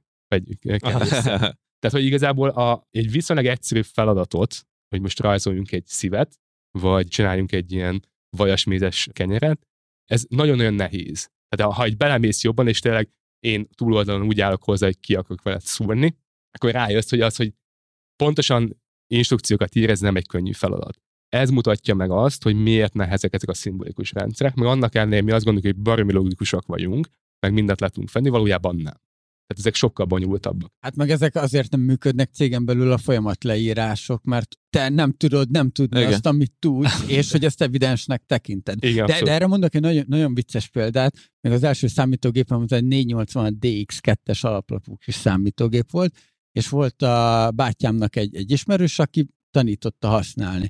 És konkrétan mi is így lapra írtuk, milyen lépésekkel mit tudunk csinálni, és volt, amikor kihagyta azt, hogy kattints az igen gombra. Igen. És egyébként most már ezek annyira triviálisak, de hogy basszus. Igen, nagyon egyszerű helyeken el tud vérezni, tehát igazából ezek a szimbolikus rendszernek pontosan ezek a példák leírják, hogy mi a probléma velük, és hogy igazából ezekben a szimbolikus rendszerekben jönnek a mai napig, ugye erre beszéltünk korábban, ezek a régi módi webes céges csetek, hogy leírok egy ilyen döntési fát, és megpróbálok okos lenni, de igazából valójában ezerszer színesebb, tehát hogy legalább 3 nagyságrendel bonyolultabb a probléma, mint hogy egy ilyen egyszerű döntési fával le tudjad fedni. Mit jelent az, hogy szimbolikus ez a rendszer? Ugye ez a szimbolikus rendszer igazából az, hogy vannak szimbólumok, amik igazából szavak és actionök, tehát hogy ez mondjuk én tudom azt, hogy van tollam, én tudom azt, hogy van papírom, és akkor ezekkel tudok végrehajtani dolgokat. Tehát ez csak a terminológia, tehát igazából ez egy ha ez legyen, egyébként ez legyen, tehát ez egy ilyen elágazásos, döntési fás megoldások, hogyha most így gyakorlatba akarjuk nézni, hogy mi ezeknek a lényege. Aha. Na és akkor ennek a szívrajzolós feladatnak amúgy mi a szakszerű megoldása? Igazából nem a megoldása lényegesebben, ha maga a folyamat, hogy rájössz közben, hogy ez sokkal nehezebb probléma. Még ilyen kicsit szinten is, hogy tényleg egy szívet rajzoljunk, amit egy kisgyerek megért. Ezt lefedjük, ez mennyire nehéz exaktan, és hogy igazából nagyon gyorsan belütközünk ezeknek a rendszernek a korlátaiba.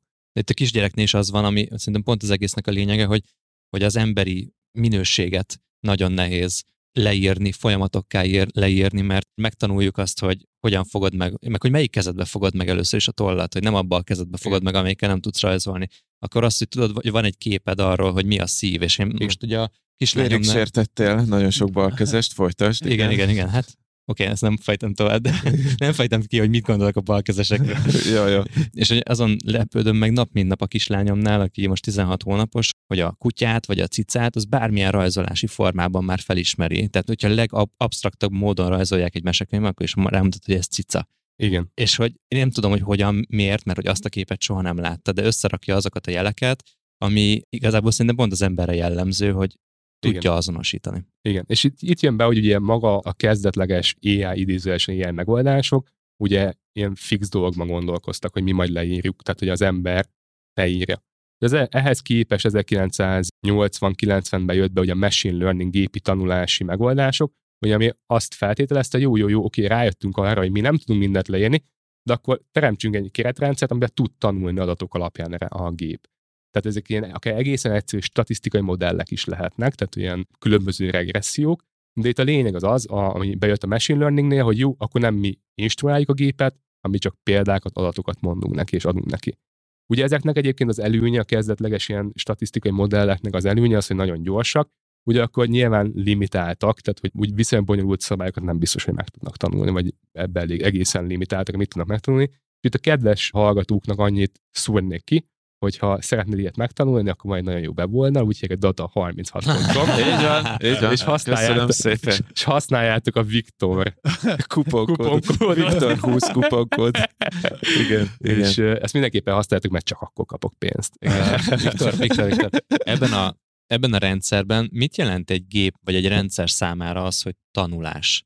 Én értem, hogy mit jelent az, hogy tanul. Ez amikor egy gép beláll ebbe a folyamatba, egy gép mit ért arról, vagy mi a fogalom a mögött, hogy egy gép tanul? Ez a gyakorlatban úgy néz ki, hogy most eltekintünk, hogy pontosan hogyan tanul, tehát ez ilyen fekete dobozként kezeljük, akkor adunk neki példákat, hogy ez a bemenet, ez a kimenet, ezt úgy hívják, hogy training set, tehát hogy ez a tanítási mintacsomag, azt odaadjuk neki, azt valamilyen módon feldolgozza, és talán van egy külön, teljesen külön adatcsoport, amit nem használtunk a tanítási folyamatban, azt teszt setnek hívják, tehát egy ilyen tesztelő adathalmaz, és azon leteszteljük, hogy ez mennyire jó. Mert hogyha mondjuk nagyon jó a memóriája ennek a rendszernek, és hogy semmi más nem csinál, csak megtanulja, hogy erre bemenetre ez a megoldás, ezt úgy hívják, hogy overfit, tehát hogy túlságosan a tanítási adatot képzi le saját magának, és nem képes ugye általánosítani, tehát hogyha te tesztadatokat mutatsz nekem, amiket még nem látod korábban, akkor fel fogja dobni a kezét, vagy esetleg rossz adatokat fog rá visszadni. És ugye ez a 80-as, 90-es években még ez a fekete doboz, ez szintisztán statisztikai modellekkel, tehát ténylegesen regressziókkal működött, és 90-es években jöttek be a neurális hálók. A neurális háló nagyon-nagyon leegyszerűsítve annyit csinál, ugye nyilván az emberi neuronokat próbálták utánozni valamilyen szinten, hogy minden egyes neuron valamilyen erősségű összeköttetés, ugye szinapszisnak hívják a sima emberi agyban, tehát valamilyen erősségű összeköttetésben a következő neuronnal, és hogy bejön az információ, ezeket agregálja valamilyen módon, és továbbítja. És ugye ezeket úgy tanítják, azt úgy kell elképzelni, mint a célba lövést, back propagationnek hívják, ez úgy működik, hogy van egy random háló, bemegy az adat, és akkor én például nagyon jobb fentre lövök, hogyha mondjuk célba lövök, és akkor mit csinálok? Egy picit balra és lefele korrigálok, igaz? Tehát egy picit az ellenkező irányba korrigálok, hogy a következőnek nyilván sikeresen betaláljak. És hogy ezt nagyon sokszor elvégezzük, tehát én dobok valamilyen irányba, egy picit az ellenkező irányba korrigálok, akkor ezek a neurális hálók megtanulnak egészen sok mindent, de ugye ezeket ezt a módszert még mindig úgy hívják, hogy supervised learning, tehát ez a felügyeleti tanulás, tehát meg van neki adva egy bemenet példaként, és meg van adva a példakimenet. Ez át van futtatva a rendszer nagyon sokszor, és a végén egy teljesen új teszt seten van tesztelve, vagy egyébként jól általánosítható el maga a neurális háló. És ez a neurális háló volt a legnagyobb ilyen paradigmaváltás az AI területen, ezt jól abszolút, jól ez volt az első igazán nagy paradigmaváltás, hiszen például a kézírást azt fel tudták ismerni 1998-ban, tehát ott a legelső ilyen adatbázist úgy hívják, hogy MNIST, ami igazából digitek, tehát 0-tól 9-ig számokat, kézirért számokat ismertek föl, például ez a posta használat. Igen. És ez egy hatalmas áttérés volt, mert addig azt gondolták, hogy kézírásnak a felismerése az egy ilyen teljesen emberi dolog, és ezt a számítógép nem fogja tudni, és mégis ugye ezt már még a 2000-es évek elején, sőt a 90-es évek végén már a számítógépek képesek voltak erre, és az egyébként innen jön az, hogy a mesterség mindenkinek mindig az, amire azt gondoljuk, a gép már nem képes. Igen, de azért azt is mondják, és félig igaz, félig nem igaz, de kíváncsi vagyok a véleményedre erről, hogy a neurális háló az azért nagyon hasonlít az emberi agyra, és hogy ezért más, mint mondjuk egy döntési fa, vagy egy ilyen regressziós modell, amit mondtál, mert azok nagyon absztraktak. A neurális háló viszont tényleg, amit mondtál, hogy úgy van felépítve, hogy ilyen neuronok vannak összekötve hálós módon, nem is teljesen értjük, hogy mi történik benne, csak az elejét meg a végét látjuk, és hasonlít az emberi agyra. Hogy szerinted mennyire működik ténylegesen úgy, mint az emberi agy? Szerintem inspirációs szinten mindenképpen, nyilván nem teljesen. Tehát, hogy most az, hogy pontosan hogyan számol az a neuron, tehát a bejövő ingereket hogyan agregálja és küldi tovább, ez nem feltétlen. Ez inkább úgy mondanám, mint a repülés, vagy a madarak és a repülőgép. Uh-huh. Tehát az, hogy lehetséges, meg nagyjából hogy lehetséges repülni, de egyébként nem csapkodja a száját a repülőgép. Ez találó. Igen. És igazából itt amúgy volt egy nagyon hosszú tél, tehát ha egy több mint 10 éves tél volt az AI-ban, hogy Nagyon nagy áttörés volt, hogy hú, kézírás fel tudunk ismerni, de nem jöttek eredmények, és hogyha itt megértjük, hogy miért nem, akkor azért, mert elsősorban nagyon nehéz úgynevezett ilyen labelözött, tehát feliratozott adathalmazokat kapni, vagy adathalmazokat dolgozni. Tehát, hogy azért az életben nem úgy tanulunk, hogy mindenre megvan a jó megoldás, hanem egyszerűen csak úgy nézünk ki a fejünkbe, és egyszer csak megtanulunk látni. Tehát, hogy nagyon sok ingérem ér minket, és az ingérekből a gyereknek az agya az megtanulja, hogy mi a mintázat, és fölépíti magának az, hogy mi az, ami fontos, és mi az, ami nem. És ez az unsupervised, tehát a felügyelet nélküli tanulás, ahol nincsen igazából minta, tehát nincs az, hogy itt a jó bemenet, itt a jó kimenet, hanem itt van egy rovatnak struktúrájú adat, ezzel csinálunk valamit. Ez 2010-es években jöttek, és ezt hívják úgy, hogy deep learning, itt jöttek az áttörések.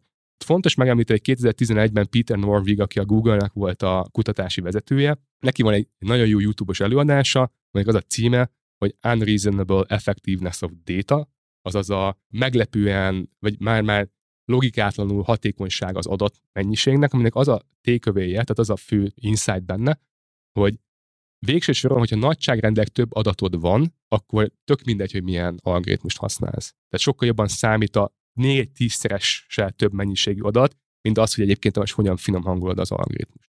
És ami történt 2010-ben az áttöréshez, ami kellett, az, hogy nyilván ezek például a mobiltelefonok, okostelefonok, Google, stb. Tehát elképesztő mennyiségű digitális adat állt rendelkezésre, plusz elképesztő számítási kapacitás.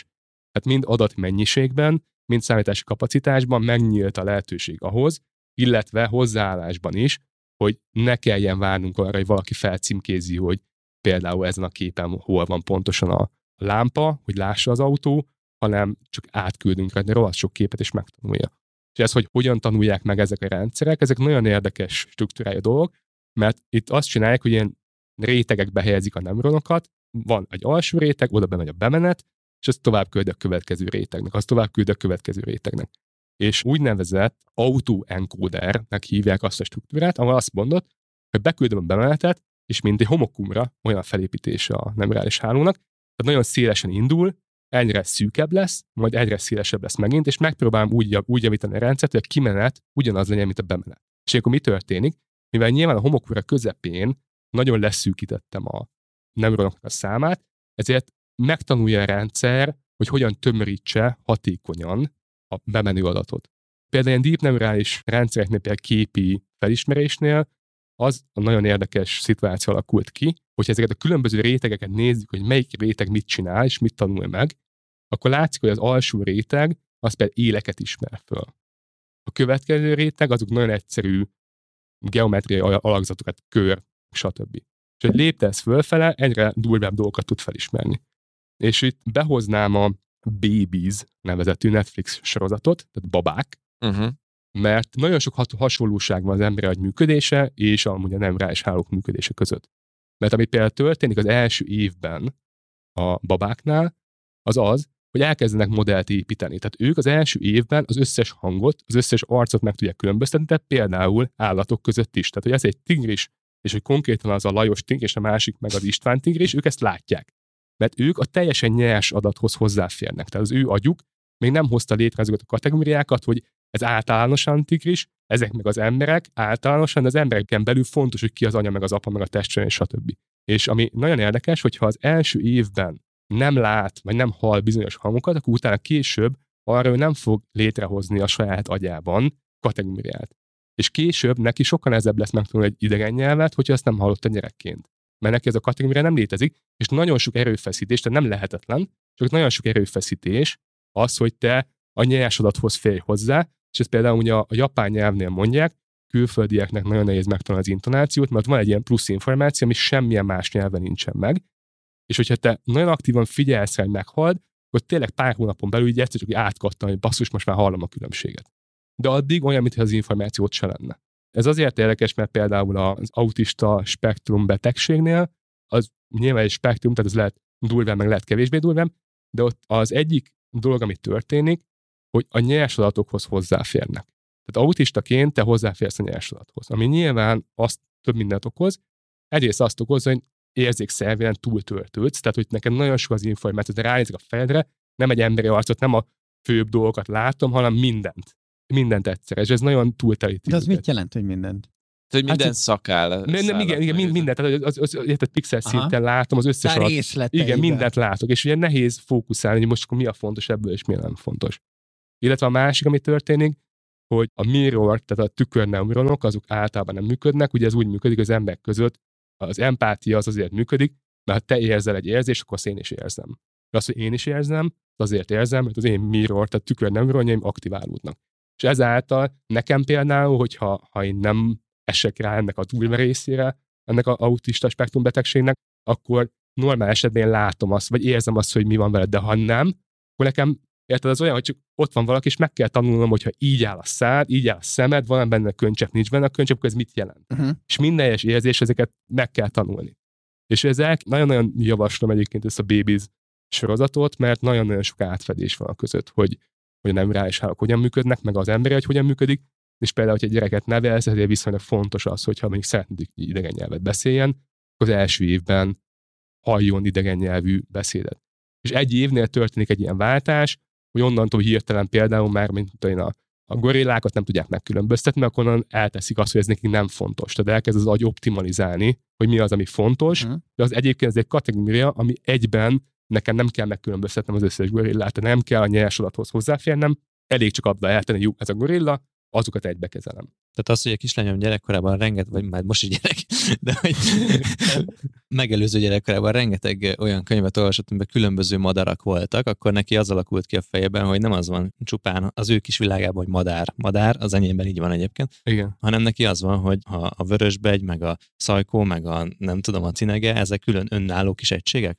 Az első évben igen, ha utána neki ez releváns az információ valamiért, akkor megmarad, de egyébként elfelejti. Idézőlesen elfelejti, mert ugye kerülnek, annak ellenére érdekelt, annak ellenére tudta, ugye ezt kioptimalizálja az agy, hogy egyébként hogy hétköznapokban nincs befolyása az életedre az, hogy most az konkrétan milyen modell. Igen, de máshogy címkézi, amikor a bemeneti jelt megkapja, meg igen, összegyűjti ezeket az infokat, akkor ezek önálló címkékként jönnek létre, nem az, hogy tessék madár. Igen, de ez később valószínűleg előhozható információ, de ez elhal. Tehát, hogy inkább nem azt mondja elhal, háttérbe kerül inkább. Ezzel szemben a gépeknél, vagy a rendszereknél ez nem hal el? Ugye ott 100%-os befolyásod van fölött, hogy mit csinálj. Tehát ott is egyébként ezt klasszikus informatikai problémaként úgy hívják, hogy exploration és exploitation, tehát felfedezés és kihasználás problémája.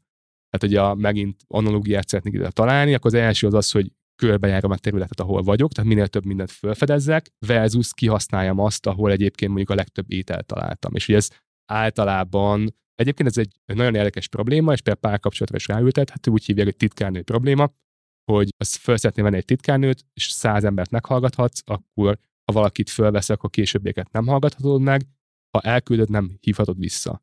És ez a párkapcsolatra úgy illeszkedik rá, hogy ha te mondjuk szeretnél 10 év múlva feleséget, akkor hogyan optimalizálsz.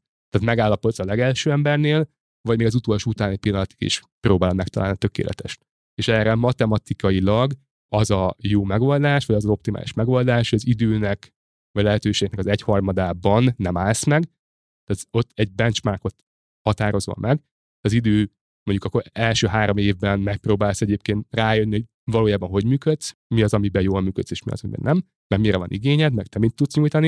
Ha van egy benchmarkod, akkor az első 3 év után a legelső pontnál megállsz, ami jobb, mint a korábbiak. De egyébként ezt egyszerű valószínűségszámítással ki lehet számolni, nem? Hogy kb. Megtippeled, hogy hány csajod lehetne életedben, meg hogy mondjuk 35 éves korodban akarsz gyereket, megtippeled, hogy mennyi van, és akkor ki lehet számolni, hogy mennyi a valószínűség, hogy ez még jobb lesz, mint annál. Igen. Meg lehet, de valószínűleg ugyanez jön neki. Valószínűleg, és egyébként hogy fel lehet menni Wikipédiára, a secretary problemnek hívják, tehát ott rendesen ki van fejtve, yes, secretary problem. Igen, ki van fejtve, hogy miért az 1:1 a megoldás. De egyébként ez úgy általában jó mindsetnek is, hogy nem az optimál, tehát hogy a teljes abszolút optimumot nem fog tudni elérni, és az, ha azt akarod elérni, igazából nem jó stratégiát követsz. 15 évvel ezelőtt kellett volna találkoznunk beszélni. Akkor vettél fel secretary asszisztenst?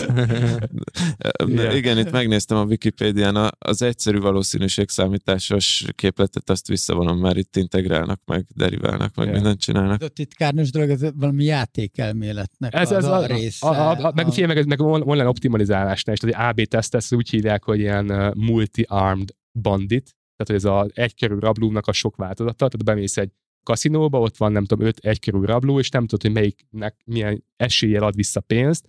Ugye vagy azt csinálod, hogy akkor húzogatod, és akkor reménykedsz a legjobban, vagy mindegyiket folyamatosan kipróbálod, vagy ha egyenlően próbálod mindig mindegyiket, akkor nyilván ugye felfedezel, de sosem használod ki a maximumot. Tehát nyilván itt van egy optimum, ugye egy harmadban próbálkozol, most vagy a pénzed, vagy az időd van, vagy valamilyen definícióban, utána meg bemész arra, ami akkor legjobb volt, és akkor azt exploitálod, tehát azt kihasználod.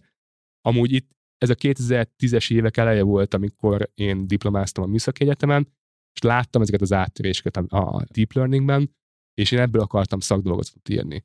De akkor nem találtam rá konzulens, tehát senki nem foglalkozott az egyetemen ilyen témával.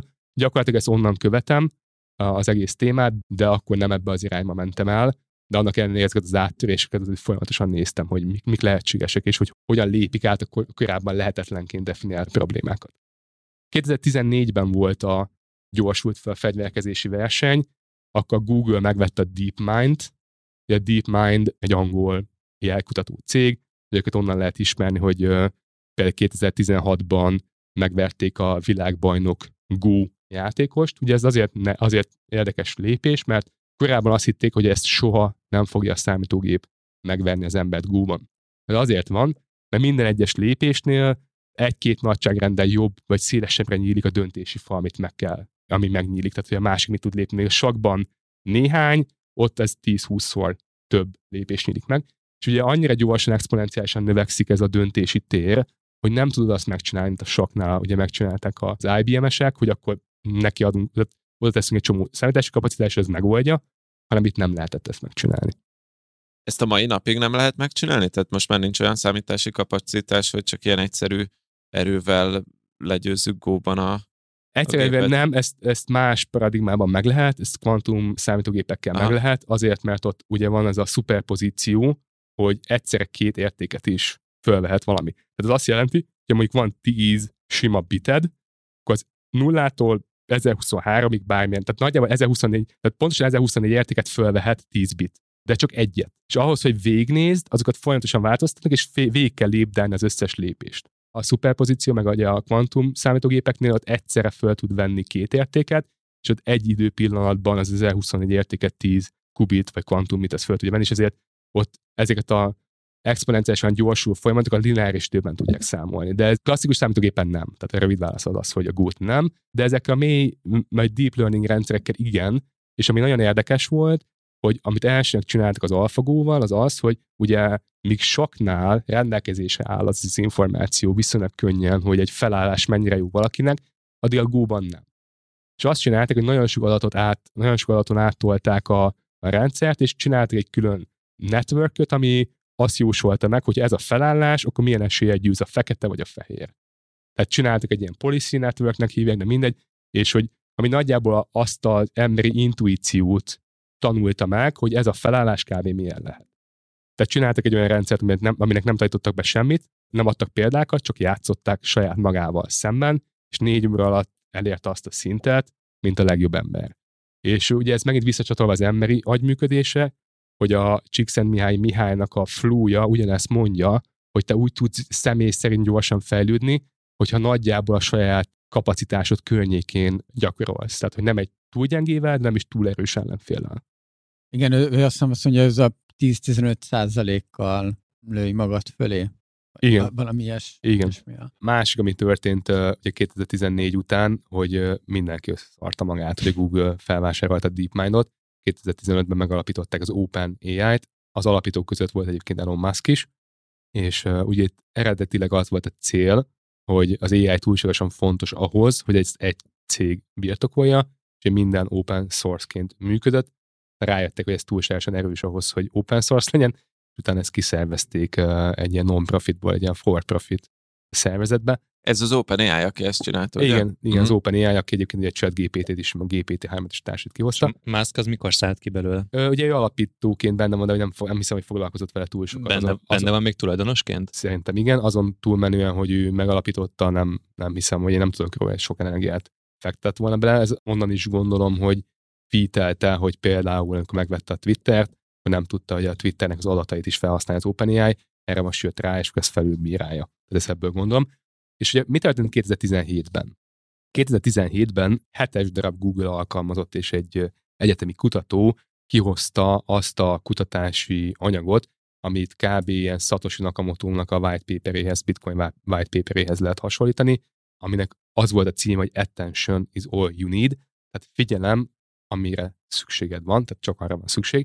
És ez mit jelentett? Ez azt jelentette, hogy egészen eddig az ilyen szekvenális, egymás után jövő adatoknak a feldolgozása az azért volt nehéz, ilyen például hang, ilyen például kép, ilyen például az összefüggő szöveggenerálás, ez azért nehéz, már elkezdesz egy mondatot valamivel kapcsolatban megfogalmazni, és a mondat végére vagy bekezdés végére elfelejted, hogy mivel kezdted, az nem túl jó. Ezekkel kitaláltak többféle megoldás, volt ilyen long, short-term memory, meg LSTM, vagy a GRU, ami gated recurrent unit, tehát ezek ilyen önmagukba csatlakozó hálózatok voltak, amiknek az a problémája, hogy nagyon nehezen számítható és párhuzamosítható. Tehát, hogyha bejön egy adat, akkor ki kell rá számolnom, és mivel ez önmagába csatlakozik, ezért szépen lépésenként tudunk haladni. És ugye amiről beszéltünk is ugye 2010-es évek elején, hogy az adatnak a hatékonysága, hogy minél több van belőle, és minél több adaton lehet majd tanítani, az nagyon fontos, hogy az fontosabb, mint az algoritmus, hogy ez nem tudott érvényesülni, mert nagy adatokon, nagy adatmennyiségen nem lehetett trenírozni ezeket a rendszereket.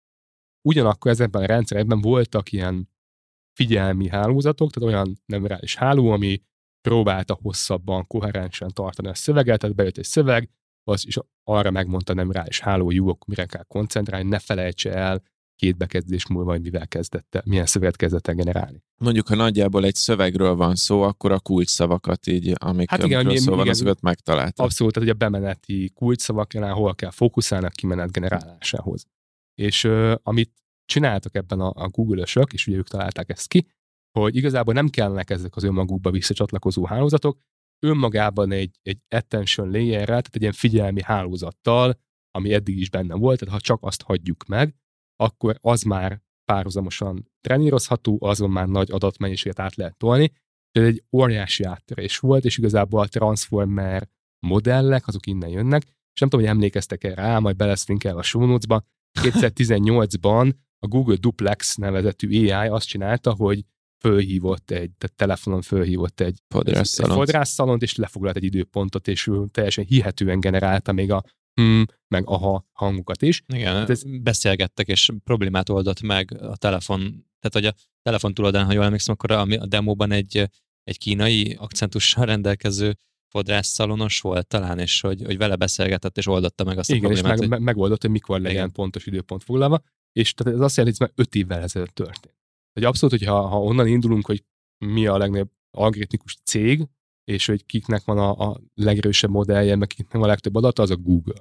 Tehát ez majd fontos lesz később, hogy ehhez képest most az történik, hogy mindenki összefosta magát a Google-nél, hogy húha, most egy existential crisis van, tehát hogy egy ilyen élet-halál kérdés.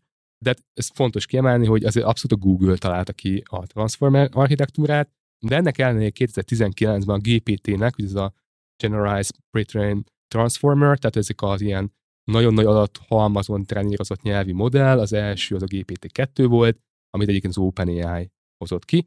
Ez egy úgynevezett autoregresszív modell, azaz nagyon, ez abban a szempontból fontos csak, hogy úgy trenírozták, hogy van a szöveg, és megpróbálták a következő szót megjósolni. Ez technikailag token, most ez teljesen mindegy, az ilyen 4 betűs szó töredékekből dolgozik, tehát nem is teljes szavakból, tehát, hogy, de ez most a hallgatóknak nem számít. Tehát, hogy gyakorlatilag van egy szöveghalmaz, és a következő szót tanították meg neki megjósolni.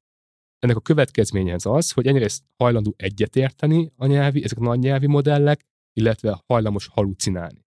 Tehát, hogy ez egy olyan, mint egy nagyon kedves humán, aki, ha kérdezett tőle, akkor válaszol. És annak ennél is válaszol, hogy nem biztos benne. Például ugye ez viszont tavalyi év közepén volt, hogy Google kihozta a saját Lambda nevezetű chatbotját, nem kihoztam, igazából csak publikáltam, mert nem elérhető, és hogy ott, aki tesztelte ezt a chatbotot, ő megkérdezte, hogy szeretnél-e ügyvédet, és azt mondta, hogy igen. De hogy nyilván, ha így teszed fel a kérdést, tehát hogy maga a szövegkörnyezet az, hogy a logikus válasz az, hogy igen, szeretnék ügyvédet, hogy nyilván ezt fogja válaszolni a neurális háló. Úgyhogy ez igazából ebből a szempontból fontos, hogy halucinál, és egyébként egyetért nagyon gyakran. Na, a halucinálásról mesélsz meg egy kicsit? Persze. Tehát a halucinálás az azért érdekes, mert hogyha van egy szövegkontextus, hogy 10 érv vagy 10 lépés, ami akkor történt, amikor nem tudom, Napóleon megtalálta Amerikát, akkor azt is befejezi. De annak ellenére... Napóleon nem járt ott. És igen, soha nem járt ott, de annak ellenére befejezi, és nagyon logikusnak tűnő módon megválaszolja ezt. Mert ugye az a szövegkörnyezet, és megválaszolja. De ugyanígy, hogyha megkérdezett tőle, hogy mennyi volt a te cégednek a bevétele, valamit válaszolni fog. Annak ellenére nem igaz. És ebben egyébként van egy nagyon érdekes tulajdonsága, mert ez így önmagában egy viszonylag erős hátrány, de ha expliciten megkéred, hogy ne találjon ki információt, tehát csak akkor fejezze be, vagy csak olyat mondjon, amire biztos, akkor pontosan tisztában van, hogy mikor halucinál. Tehát egy egészen gyakorlati példa, ha itt van mondjuk 10 termék és 3 kategória, és azt mondom, hogy sorolt be őket, akkor besorolja. Akkor is, hogyha van olyan termék, ami nem illeszkedik bele egyikbe se. De azt mondom, hogy figyelj, itt van egy egyéb, oda sorolt be azt, hogy nem vagy biztos, akkor oda besorolja. Mm. Egy emberi tulajdonságot gyorsan megtanult akkor, tehát, hogy... Maga biztosan hazudni. Teljesen praktikus kérdésem lesz, de csak azért, mert most ezzel pont szenvedek az egyik projektemnél, és ez pont egy ilyen halucinációs probléma. Tehát tegyük fel, hogy van egy viszki weboldalad. Bárkivel előfordulhat. És megkértem az OpenAI-nak ezt a playgroundos modelljét, hogy itt van 100 viszki, mindegyikre mondd meg, hogy ezt a viszkit jelenleg még gyártják-e, vagy hogy kész van a palackozás, vagy ezt folyamatosan palackozzák ezt a viszkit. És volt néhány, amit teszteltem, amiről tudtam a választ, mert kikerestem Google-on, és ilyen néha jót adott, néha rossz választ adott, beírtam neki, hogy és tedd mellé azt százalékban, hogy mennyire vagy biztos a válaszodban. És azt írta, ha jót írt, ha rosszat, hogy 100%-ig biztos vagyok ebben. Hogyan tudnám jobban kérdezni, hogy... Expliciten le kell írni, hogy don't make information up. Ennyi? Tehát ezt írjam be... Igen, expliciten neki meg kell mondani, hogy ne találjon ki információkat, csak olyat írjam, amiben egészen biztos. Don't make information up. Egyébként még ugye ez az egyik, tehát ez egyik, amit tudsz csinálni. Ez nem biztos, hogy önmagában 100%-os lesz. Ugyanakkor van például Langchain, és akkor majd az is be fog kerülni a show notes-ba, hogy van annak egyébként egy ilyen Hugging Face-es interfész, ahol gyakorlatilag beteszed az OpenAI API kulcsodat, és akkor az össze van kötve Google kereséssel, stb. Ott van egy ilyen interfész, amit ki tudod ezt próbálni. Hogy Langchain, ez a neve? Lang, mint a nyelvi chain. De ez majd benne lesz a show notes-ba, ott meg tudod kérni, hogy csak akkor, tehát hogy csak tényeket, és ne don't make information up. Jó, köszönöm szépen, mehetünk tovább akkor. Ez a probléma megoldódott. És azért én megkérdeztem most közben a ChatGPT-t, hogy mennyi az én cégemnek az éves árbevétele, és erre azt mondja, hogy ő nem tudja, mert ő csak egy nyelvi modell, és nem fér hozzá company adatokhoz. Igen, ha mondjuk egy OpenAI-t megkérdezed, akkor az már ott az ottani modell nem fogja tudni, azért mert a ChatGPT-t azt trenírozták arra, hogy tudja a saját korlátaid. Tehát ott van erre egyébként statisztika az OpenAI-nak, hogy 70%-a kevesebbet halucinál. Ez részben annak köszönhető, hogy ott már próbálták arra finom hangolni, hogy ha nem tudja, akkor mondja, hogy nem tudja. Legyen őszinte. Igen, versus az, hogy ő és ez még egy fontos dolog, hogy a ChatGPT kevesebb szer halucinál, mint mondjuk amit a Tomi is használ, konkrétan az elérhető playgroundos, mondjuk egy Da Vinci 003, vagy hasonló modell. De ez most a legnagyobb veszélye is, vagy gyengesége ennek a modellnek, nem? Igazából abszolút, tehát ez egy tisztában kell lenni, de ez csak egy állapot, tehát hogy azt most, ha onnan nézzük, hogy nem 100%-os, igen. De ha 0%-tól nézzük, hogy mondjuk ez a probléma, még a Tominak van mondjuk 100 viszkije. De hogyha mondjuk lenne 1,5 millió terméke, mint például a Pepitánál, akkor az alternatíva semmi. És a semmihez képest valamit megcsinálni, még akkor is, ha nem tökéletes, és azt esetleg ellenőrizni humánok, hogy a teljesen hülyeség ki legyenek szűrve, az egy teljesen más nagyságrendi probléma, mint azt adjuk, hogy nincs információ. De akkor benne van a pakliban akár egy ilyen, és visszatérve a webáruházas modellnél, hogy egy ilyen nagyon komoly adatgyártási folyamaton belül előfordulhat az, hogy teljes hülyeséget ír a rendszer. Abszolút, de ugye ez az embereknél is igaz, tehát hogy azért most szeretjük mi azt gondolni, hogy jó, most nem tudom, nekünk tökéletes az arcfelismerő képességünk, de vannak olyan kutatási anyagok, amik ezt számszerűsítik, hogy az ember az 93,4%-osan tud két arcra elmondani, hogy ez ugyanaz-e vagy sem, tehát ez nem 100%, és hogy ez már 6 éve, vagy sőt már 10 éve gyakorlatilag az AI ezt túllépte az emberi képességet, és az meg 95,6%. Tehát, hogy egy picivel túl tudja lépni az embert, szóval nyilván emberek is hibáznak, főleg minél monotonabb és minél rosszabb a munka. Itt fontos az, hogy most a 100%-hoz nézzük, mission kritikát, élet múlik-e rajta. valaki a személybiztonsága, vagy az anyagi biztonsága múlik a válaszon, versus nem. Nyilván, ha igen, etikai kérdésből ez nagyon-nagyon fontos, hogy egy bírónak a döntése például, ami egy sorsot határoz meg, hogy az most teljesen ki van-e automatizálva, mint a Facebooknál, hogy a Facebook az kitalálta, hogy a Pepita az fegyverkereskedő, mert hogy vízipisztolyt árul. Ott is fáj. Tehát ezen a szinten is fáj, hogy azért nagyon-nagyon sok érték nem tud azért megteremtődni, mert ott van egy elég nagy hiba az ő rendszerükben, de nyilván egy szituáció függő. Ezek nagyon érdekes kérdések, és beszéljünk is majd még erről, viszont térjünk vissza szerintem még arra, hogy még néhány lépése van ettől az Attention is all you need papertől, hogy eljutottunk oda, hogy 2023-ban mindenki a ChatGPT-ről beszél. Igen. Ezek a fontos lépések. Igen, annyi, hogy 2021-ben ugye kijött a GPT-3, tehát a következő verziója az OpenAI-nak. Ugye mindenki mondja, hogy nagyon sok alaton vannak ezek a nyelvi modellek trenírozva. Ti tudjátok el, hogy konkrétan ez mennyi adat, mennyiség a GPT-3 esetében? Én pont tudom. De tippeljenek a srácok. Nem tudok tippelni. Fogalmam. Hogy egy nagyságrendi adat, hogy 2012-ben találtam információt, hogy akkor napi 500 terabájt adatot fogyasztott el a Facebook. Ez 10 éve volt. Napi 500 terabájt adatot fogyasztott el? Igen, de nyilván van a képi, videó, hang, tehát viszonylag nagy méretű fájlokat is, de hogy adatban 500 terabájtot dolgozott fel a Facebook. Ez felfogadatlan. Meglepő egyébként, mert az én számítógépemben van 1 terabájtos Winchester. Az adatmennyiség, amin a GPT-3-ra trenír, az 750 gigabyte. Melyik? A GPT-3. A GPT-3. 750 terabájt? Gigabyte. Hát ez semmi. Hát ez semmi. Annak ellenére, hogy az, és még szövegben sok, de annak ellenére, hogy mindenki mondja, hogy a világ összes adattal, meg így, meg úgy, meg amúgy.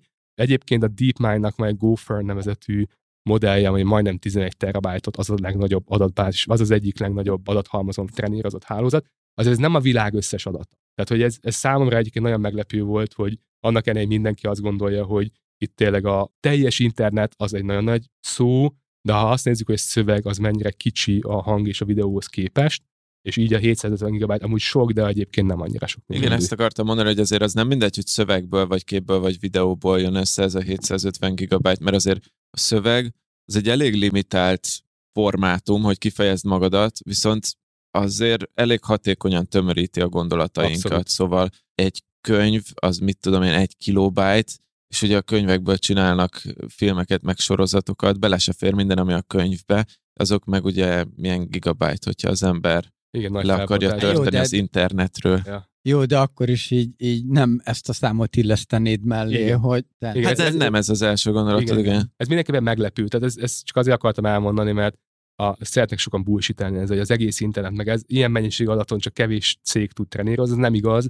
Amikor az amikor GPT-3-at trenírozták, akkor ilyen 7-10 millió dolláros volt a költsége, ennek számításkapacitás költsége, rá egy évre ez már csak $700,000. És ez a GPT-3 az, ami már ilyen meglepően jó, tehát már ijesztően jó eredményeket hozott, és ugye ebből jött utána később egyébként az összes többi változat, ugye standarden ez továbbra is autoregressív modell, tehát a következő szót prediktálja, de rájöttek, hogy az emberek úgy használják ezt, hogy mint egy személlyel beszélnének. Tehát instruálják, tehát nem azt mondják, hogy nem úgy határoznák meg a kontextus, ahogy egyébként a GPT-3 működik, hogy akkor itt van 10 érv emellett, hogy nem tudom, hogy az AI ez miért nem fogja leváltani az embert, és akkor befejezi, hanem úgy instruálják, hogy ír nekem 10 érvet. És odaírják mellé azt is, hogy kérlek szépen. Igen, kérlek szépen. És erre egyébként elkezdtek ilyen instruct, tehát ilyen instrukciókövető modelleket finomhangolni, hogy igazából instrukciókat kövessen, tehát az instrukciókat alakították át arra, hogy egyébként azt adják vissza, amire az emberek számítanak. Ezek egyébként már elkezdtek egészen jól működni, és akkor ezt egy picit a ChatGPT annyival lépte túl, hogy elkezdtek humán feedbacket használni. Tehát ami nagyon nehéz, mert ugye sokan azt gondolják, hogy ebbe a szöveggenerálás a legnehezebb, de nem. Mert ha most azt mondjuk, hogy beírjuk a csoportba, írjatok nekünk kérlek 10 blogposztot, akkor 10 ember 10 blogposztot meg fog írni, változó minőségben. És a valódi nehéz szűk keresztmet, ez az emberi judgment, hogy olyan blogposztot kapjunk, ami jó. De ugye ez annyira absztrakt, annyira nehezen megfogható, hogy mi az a jó. És a ChatGPT-n annyit csináltak, hogy ez a Reinforcement Learning Human Feedback, RLHF, hogy generáltak 4 választ, és az embereknek odaadták, hogy figyelj, ez a 4 válasz, szerinted melyik a legjobb? és treníroztak egy külön hálót arra, ami azt nézi, hogy az embereknek egyébként mi lesz a jó, és na azzal már tudják finom hangolni a hálózatot. Bocsánat, ezt mivel mérik, hogy mi a jó válasz? Azon kívül, hogy egy pipát megkattinthatsz, ennyi. Hogy ennyi? Tehát, hogy itt igazából annyi történik, hogy nagyon sok embernek odaadják a 4 lehetőséget, és akkor feedbackelik, hogy ez most jó vagy nem jó. Ugye ez teljesen manuálisan volt még a ChatGPT létrehozás előtt, tehát ez a trenírozási folyamatnak része volt, és ott visszamegyek, ez még annak volt a része, hogy a hálózatot, tehát tudjanak egy value judgment hálózatot létrehozni, ami az emberi értékrendet fedi le. És utána egyébként most is erre használják valamennyire, hogy ezért ingyenes idézőjelesen a ChatGPT, mert egy csomó feedbacket kapnak, ugye ott látják azt, hogy mi az a válasz, amit újra generáltatsz, ott van egyébként fölfele, meg lefele pipa is, de egyébként akár ezen a ponton belemeltünk szerintem az egyik legérdekesebb mikrokozmoszába az AI területnek, ahol pontosan látszik, hogy akik azt gondolják, hogy az adata jövő aranya, azok tévednek, és hogy miért. A képgenerálásban ugye az történt, hogy DALL-E, azt mondom sokan hallottak róla, az igazából ugyanúgy az OpenAI-nak egy modellje, ami képeket lehet szabadszövegesen generálni. Nagyon nem szeretnék belemenni a technológiai részletébe, nagyon érdekes dolgokat csinálnak vele. De ez is neurális hálóval működik, csak hogy igen, tehát az milyen diffúziós modell, az azt jelenti, hogy nagyon leegyszerűsítve, hogy van egy kép, elkezdenek zajt hozzáadni, és azt megpróbálják visszafele megtanítani, hogy a zajból hogyan csinálni képet. És ez sima pixel szinten nagyon lassú folyamat, és annyit csináltak, hogy amit beszéltünk a homokúrás verzió, hogy egy ilyen latent space, tehát egy látens térben igazából sokkal kisebb dimenzióban próbálják ezeket visszaállítani, tehát nem abban gondolkoznak, hogy akkor bemegy a pixel adat az egyik végén, hanem igazából a közepén leszűkített térben, ott megpróbálják megtalálni, minek van értelme. Tehát, hogy nagyon leegyszerűsítve Lego kockákat használnak, és abban legóznak. És ami történt, az az, hogy ez a DALL-E, ez már viszonylag értelmes képeket tud generálni, ugye volt szöveg, tehát vannak ilyen nagy open source modellek, Lion 5B, ilyen 5 milliárdos modell, tehát vannak nagy open source modellek, amiben vannak képek, meg képekhez szöveg. Akkor ezt beadták nyilván az egyiknél az, hogy egyébként képnek mi a reprezentálása ebben a latent space-ben, meg beadták a szövegnek a reprezentálását. És akkor ezt treníroztak egy hálózatot, hogy új szöveg alapján lehessen képet generálni. És ez már meglepően jó volt, de ez a 20 méterről nézem jó. Tehát, hogyha jobban elkezded nézni, akkor igazából, nem tudom, 13 ujja van az embernek, akit generálsz, meg 3 szemet, tehát, hogy ez elég nagy bajok vannak vele. És ha még egy 10-es skálán el kell tenni, hogy ez mennyire jó, azt mondom, hogy 2-3 ez a DALL-E. Tehát, hogy production-ben mennyire jó. De ehhez képest, amit történt, hogy a Stable Diffusion, az egy open source modell, hoztak ki, ami ugyanezt csinálja, csak open source formátum, és nyilván mint az open source közösségnek általában mi az etosz, nagyon gyorsan, nagyon sokan elkezdenek rá fejleszteni.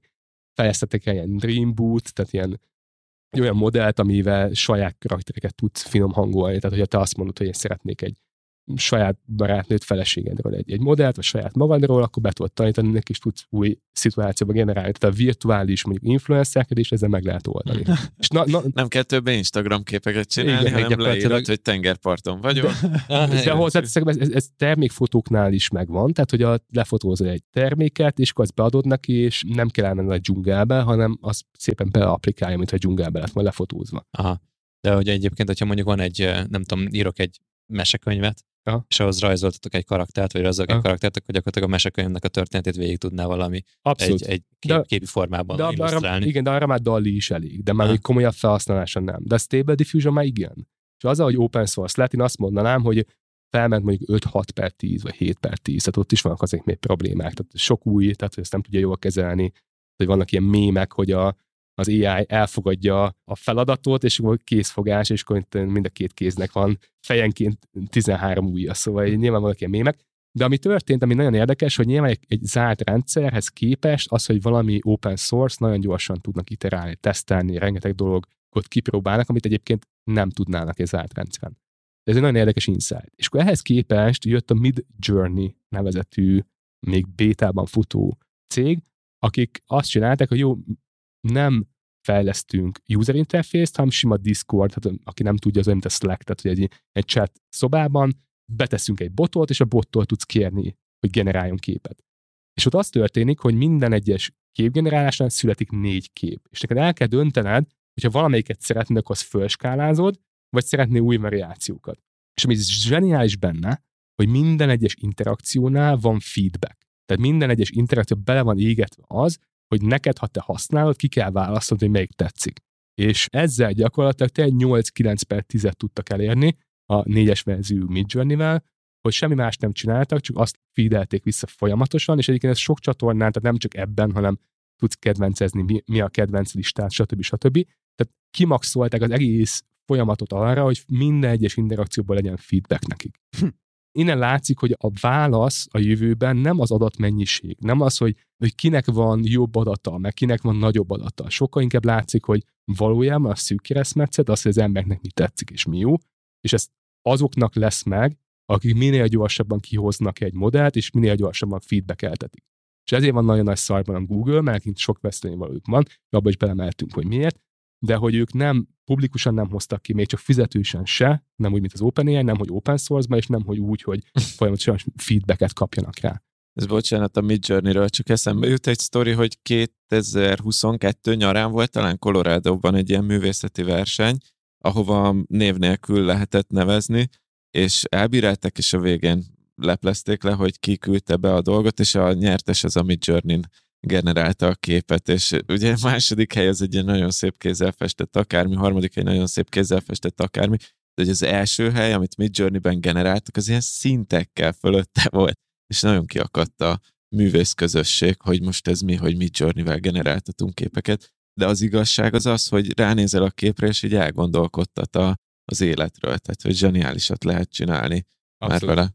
De akkor ezt a Google-t boncolgassuk már egy kicsit, hogyha ő már nekik évekkel ezelőtt megvolt ez a technológia, és dolgoztak rajta, miért rakták a fiókba? Ugye Google egy nagyon nehéz helyzetben van, és ők nem technológiai szempontból vannak nehéz helyzetben. Tehát az, hogy 2018-ban tudtak egy olyan demót letenni, ami időpontot foglal, és mindenkinek leesett az álla, az azt mutatja, hogy nekik tényleg nincsen adat, nincsen ész problémájuk. Nekik kizárólag stratégiai problémájuk van, és Clay Christensennek van a Disruptive Innovációról szóló könyve, ez a neve Disruptive Innovation, nagyon javaslom, az tökéletesen leírja azt, hogy mi a valós probléma. Ugye, amikor jön egy új technológia, akkor eleinte ez a Disruptive Innováció a lényeg, az egy alulról jövő, mint például a sima fotózásnál volt, hogy a fotózáshoz, tehát a klasszikus tükörreflexes fényképezőkhöz képest egy digitális fényképezőgép ez rosszabb volt. Tehát, hogy egy sokkal gyengébb, ugyanakkor sokkal olcsóbb és többek által használható eszköz jön létre, vagy lehetőség, és az alulról elkezdi megenni a piacot. És ugye ez Kodak volt, aki kitalálta a digitális fényképezést, csak nem hozták ki, egyrészt azért nem hozták ki, mert nem akarták megölni magukat. És ők abban hittek, abban reménykedtek, hogy ha ezt most nem hozzák ki, akkor ez nem fog elterjedni. De ugye közben meg ugye egyre jobbak lettek a digitális szenzorok, ugye kijöttek az okostelefonokban egyre jobbak lettek a kamerák, stb. És most már ott vagyunk, hogyha tényleg nem abszolút profi felhasználása kell, akkor egy mobiltelefonnal, egy iPhone-nal elképesztően szép képeket lehet lőni. És ugye ebben vannak benne, hogy nekik jelenleg az abszolút pénznyomtató termékük, az a Google kereső, és az abban az Google Ads-nek hívják, de régebben AdWords volt. Tehát ők ugye gyakorlatilag egy olyan döntésen ülnek, hogy persze meg tudnák ők is csinálni, sőt, ugye ezt a DeepMind amúgy a World Economic Forumon lenyilatkoznak, és sokkal fejlettebb a saját rendszerük, amit el is hiszek, tehát hogy ne hinnék el ezek után, hogy milyen régóta foglalkoznak vele, de nem tudják kihozni, mert ha kihozzák, mi történik? Bevétel oldalon abban a pillanatban leesik a bevétel. Tehát abban a pillanatban, ha mondjuk van 100 egységnyi keresés, abban mondjuk tranzakciós keresés az 1-2%, tehát néhány, az összes többi információs keresés, vagy navigációs keresés, ugye azokat nem nagyon tudod monetizálni egy chat felületen, tehát nagyon akarod, akkor persze néhány kifejezést tudsz, hogy akkor mi az 5 legjobb telefon, mit vegyek, stb.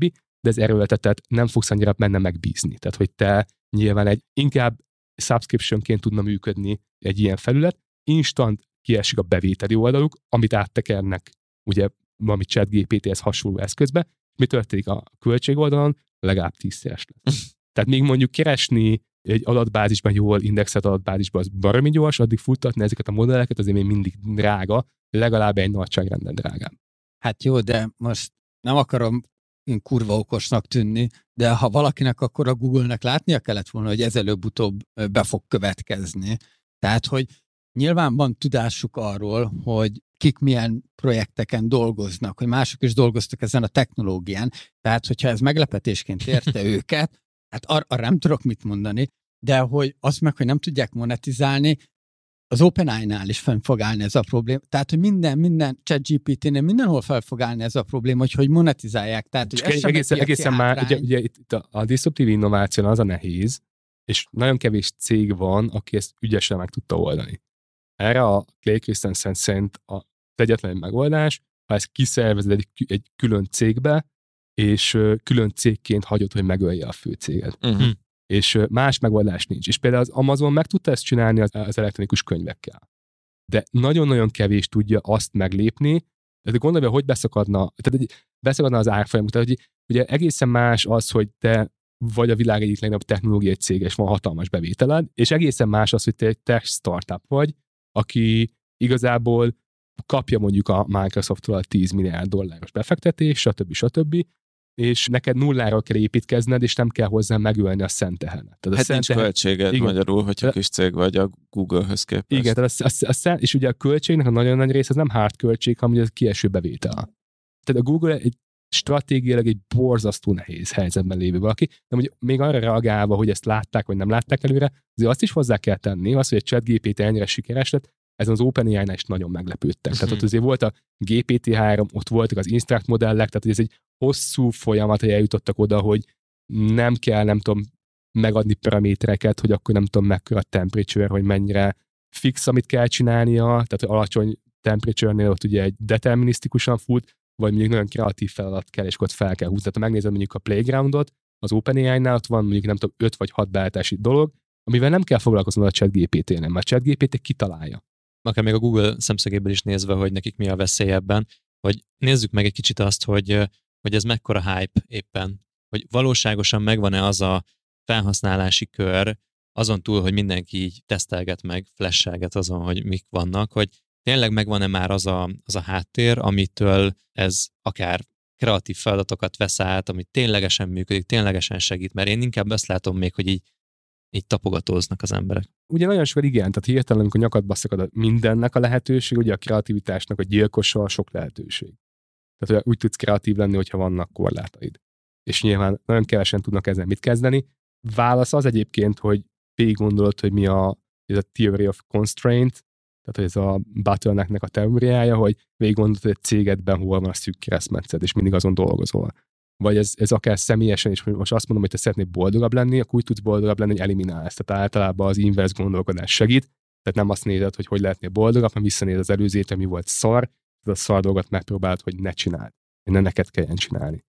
És ha abszolút elkerülhetetlen, akkor azt mondod, hogy jó, akkor azt úgy csinálják ezeket a meetingeket, hogy ez kurva jó legyen, és az úgy lesz nagyon jó, hogy akkor mindenki felkészült, mindenki nem tudom mire, nem tudom, egy bekezdés, stb. Tehát ugyanígy itt is, hogyha cégként vagy magánszemélyként végigmondod, hogy tudnád használni, úgy nehéz, hogyha nincs ilyen mentális modelled. De ha van olyan mentális modelled, hogy jó, akkor végigmondom az előző héten, mi vitt el sok időt, vagy mi a szűk keresztmetszet a bizniszemben, hogy tudna 10-100 lenni, stb. Akkor ezért elég gyorsan megtalálod ezekre a megoldást, és jelenleg már elég jók az eszközök hozzá. Ezt értem, de hogy valójában tart már ott ez a helyzet, hogy ténylegesen olyan gyakorlati felhasználása van akár a ChatGPT-nek, vagy a Playgroundon elérhető verziónak, hogy azokat a szakmákat, például amikről most beszéltünk, vagy azokat a problémákat, amiket meg kell oldani, azokat ténylegesen gyakorlatban oldják már meg, és használják, és váltják ki? Ugye azt kell látni, hogy nagy cégeknél azért nagyon ritka az, ami például a Pepitánál van, hogy ott felső szinten van egy erős megértés és támogatás. Azért általában ezek a nagy szervezetek lassúak. És ebből a szempontból azt gondolom... Google is erre baszott rá. Igen. És ebből a szempontból azt gondolom, hogy nagyon unikális, minden szempontból egy unikális szituációban vagyunk jelenleg, és nyilván ez a beszélgetés is, ami miért én most itt vagyok, ez egy személyes motivációm, hogy most nem kell urániumot venni, és finomítani, hogy atomenergiát állíts elő, most nem kell, nem tudom, hozzá, nem kell speciális hardware-t vásárolni, online apikon keresztül, vagy be tudsz lépni, tudod használni, tudod tesztelni, tehát most mindenkinek egyenlő hozzáférése van ez a lehetőséghez, de ez az időablak, ez szűk. Tehát egy év múlva már nem lesz igaz az, hogy bárki hasonló esélyekkel indul, pusztán csak azért, mert aki mondjuk most foglalkozik vele, próbálgatja, egyrészt rengeteget tanul, másrészt ki tud tenni olyan változatokat, amikből kap mondjuk feedbacket. És ha valakinek van feedbackje, akkor az nyilván jobb eszköz fog tudni csinálni annál, mint aki csak elkezd egy év múlva rádöbbenni, hogy basszus, tudnánk egy csomó mindent automatizálni. Tehát nyilván nekem a saját munkám az, hogy kutatom 0-24 az AI-nak a gyakorlati oldalát, a munkának a 95%-át ez a beszélgetés előtt én már megcsináltam. Most az, hogy itt leülünk és beszélgetünk erről, mondjuk legalább egy embert vagy egy céget inspirálok, az egy megtérülő, nekem megtérülő dolog. Nyilván nekem nem megtérülő az, hogy leüljek egyesével cégekkel konzultálni, mert inkább sem a saját dolgomat, és azzal nem tudsz semmi se versenyezni, de ez egy nagy leverage-ű beszélgetés, amit most csinálunk. És én azt gondolom, hogy ebből a szempontból jelenleg Magyarország is nagyon unikális helyzetben van, mert elérhető magyar nyelven is, ChatGPT tud magyarul, annak ellenére nem tökéletes, de akkor ott van ChatGPT angolul, meg egy DeepL mondjuk fordító, ami egy német startup, és nagyon jól fordít nyelvek között, de azt gondolom, hogy eszközökben jelenleg nagyon jól indulunk abba, hogy valamit exportáljunk. Hogy végre ne az legyen, hogy akkor mi vagyunk az utolsók, akik befutnak, mert mondjuk magyar nyelven nem foglalkozik senki. Akkor a válaszodból azt gondolom, hogy te abszolút abban vagy, hogy itt a következő években ezt fel fogja forgatni a piacot az AI. Aki implementálja és tudja használni, az diszruptálni fogja, vagy valamilyen szempontból versenyelőnyhöz jutni a többiekhez képest, és legyorsulja. Te erre abszolút, ahogy én ezt látom, tehát hogy az én megélt valóságom, az úgy érzem, hogy nagyon sokban eltér attól, amit az ember gondolnak. Tehát a legtöbben azt látják, hogy ez egy cuki kis háziállat, milyen cuki, hogy ír, nem tudom, egy születésnapi köszöntőt, stb. De ugye én ennek látom, meg napi szinten ezzel foglalkozom, hogy akkor 20 fejlesztőből hogyan lesz nálunk 26. Ami elképesztő előrelépés már most is, és nem kell, tehát nem szükséges az, hogy ez most ezen a szinten, ahol most vagyunk, tökéletes legyen, és kiváltson mindent, és 100-szoros. Nem kell 100-szoros, de azért az ilyen 30-50% javulások, és főleg a rossz munkának a 90%-ának kiváltása, az elképesztő előrelépés. Én ezzel egyetértek, de viszont ennek van egy másik oldala is, hogy új egyensúlyok jönnek ezáltal létre az interneten, tehát tűnnek el, most mondok, lehet, hogy egy nagyon hülye példa, agregáló oldalak eltűnnek, mert hogy a ChatGPT ki tudja váltani. Tehát, hogy ha azt nézzük, akkor az információ már nem előny, mert ezt az információt már sokkal hamarabb meg tudod kapni, a ChatGPT által már beírod, és nem kell a Google-nek a 86 találatát végignézni, és hiteles is, mert hogyha azt nézzük, hogy egy Google azt rakja eléd, amiért fizetnek, érted? Tehát hirdetésbe oda rakja eléd, azt mondjuk, hogy van egy weboldalat, kell SEO-s hozzá, kell tartalommarketinges, kell szövegíró, egy csomó olyan szakma van, amiből kevesebb kell. Pont az előbb mondtad, hogy lesz a 20 fejlesztőből 26, hogy lesz egy projekt 30 napból 20 nap alatt kész. És hogy önmagában nem csak cégen belül, hanem önmagában az internet átalakul, hogyha jól értem, mert fölöslegessé válnak. Felgyorsul, tehát az nagyon, nagyon egyetértek az, hogy felgyorsul. Tehát azért már Google-nél is az volt, és rengetegen perálték ezért, hogy akkor saját találatait részesíti előnybe, és ezeket az aggregátor oldalakat elrejtette, meg például Ausztráliában volt, hogy a híroldalak azt mondták, hogy nem jelentheted meg a hír szövegét a keresőben, nem jönnek át hozzánk az emberek. Google megmondta, hogy oké, akkor nem jelentem meg, de akkor meg elbukták a forgalmat. Szóval nyilván az alacsony hozzáadott értékű dolgoknál ott nyilván eltűnnek oldalak, meg eltűnnek cégek, valószínűleg nagy átalakulások jönnek, de hogyha valaki még a végfelhasználóval kapcsolatban van, akkor te egy olyan aggregátor vagy, ahol mondjuk véleményt írnak, tehát aki még konkrétan beszél a végfelhasználóval, az nem fog azért eltűnni. Tehát, hogy nyilván valószínűleg át fog alakulni az üzleti modell, nyilván nagyon sok kérdés van, de azt gondolom, hogy ha te problémát oldasz meg a végfelhasználónak, akkor tudsz értéket adni a jövőben is. Akkor ebből menjünk is rá a következő kérdésre, ami sokakat izgat, és egy csoportban is fel volt téve a kérdés, és szerintem azért ez amit az elején is mondunk, hogy elveszik a gépek a munkát, hogy mik azok a munkák, amikre keresztet vethetünk, és mik azok, amik megmaradnak, és mi van a kettő között, amiket át lehet alakítani, úgyhogy mondjuk, ha sok munkát kivált az AI, akkor még mindig tudjon az ember értelmesen értéket hozzáadni. Ugye itt van a statikus gondolkodás, ütközik azzal, hogy változik a világ. Ugye a statikus gondolkodás az, hogy akkor mi kézzel szőttük a bevásárló kosarakat, vagy a kosarakat. És akkor igazából azt mondjuk, hogy jó, kézzel szőttem a kosarat, ez a munka, ez eltűnik. Az, hogy gyalog vásároltam be, vagy a lóval mentem bevásárolni, ez a konkrét elvégzése megszűnik. Ez tény. Tehát nyilván az, hogy konkrétan hogyan végzünk el munkafeladatokat, az megváltozik, és ott szűnnek meg munkák. Ugyanakkor én abban hiszek nagyon erőteljesen, meg ezt is látom, tehát én erre látok több bizonyítékot, hogy nem az a kérdés, hogy akkor van egy adott méretű torta, és kapnak most a hirtelen a 90%-át megeszi az AI, akkor nekem nem marad, és ilyen halok, hanem azt látom, hogy maga a torta az drasztikusan, drámaian elkezd nőni.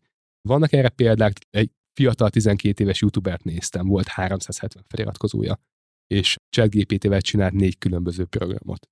Tehát csinált egy desktopos, csinált egy Chrome kiegészítőt, stb. Stb. Tehát tudott alkotni. Ezt látom a saját környezetemben is. Hogy azok az emberek, akik nyitottak rá, ők mondják, hogy most csináltam egy olyan scriptet, ami az AdWords-ből kiszed az információt. Fingom sincs, hogy kell ezt megírni, nem tudom, hova kellett betenni, de mindent meg kell, ezt is elmondta. És nyilván ezek az eszközök már most is azt mutatják, hogy a belépési korlát az drasztikusan csökken. Tehát neked nem kell tudni konkrétan, nem tudom, kódot írnod, hanem sokkal jobb, hogyha lelkes vagy, és egy problémát jól értesz, akkor tudod azt a problémát meg tudod oldani ezekkel az eszközökkel. És ezek csak egyre jobbak lesznek. Tehát, hogy azt gondolom, hogy egyre nagyobb hozzáadott értékű feladatokon lehet dolgozni, akár programozóknál, hogy most már nem assemblyben kódolunk, nem lyukkártyán kódolunk, érted? Nem úgy fejlesztünk, hogy akkor minden egyes operációs rendszerre lefejlesztjük, hanem van egy probléma, az hogyan lehet úgy megoldani, olyan LEGO kockákból építkezni, hogy minél gyorsabban legyen egy eredmény, amiből tudunk iterálni. Na jó, de tegyük föl, hogy mondjuk én nem értek a számítógépekhez, kamionsofőr vagyok.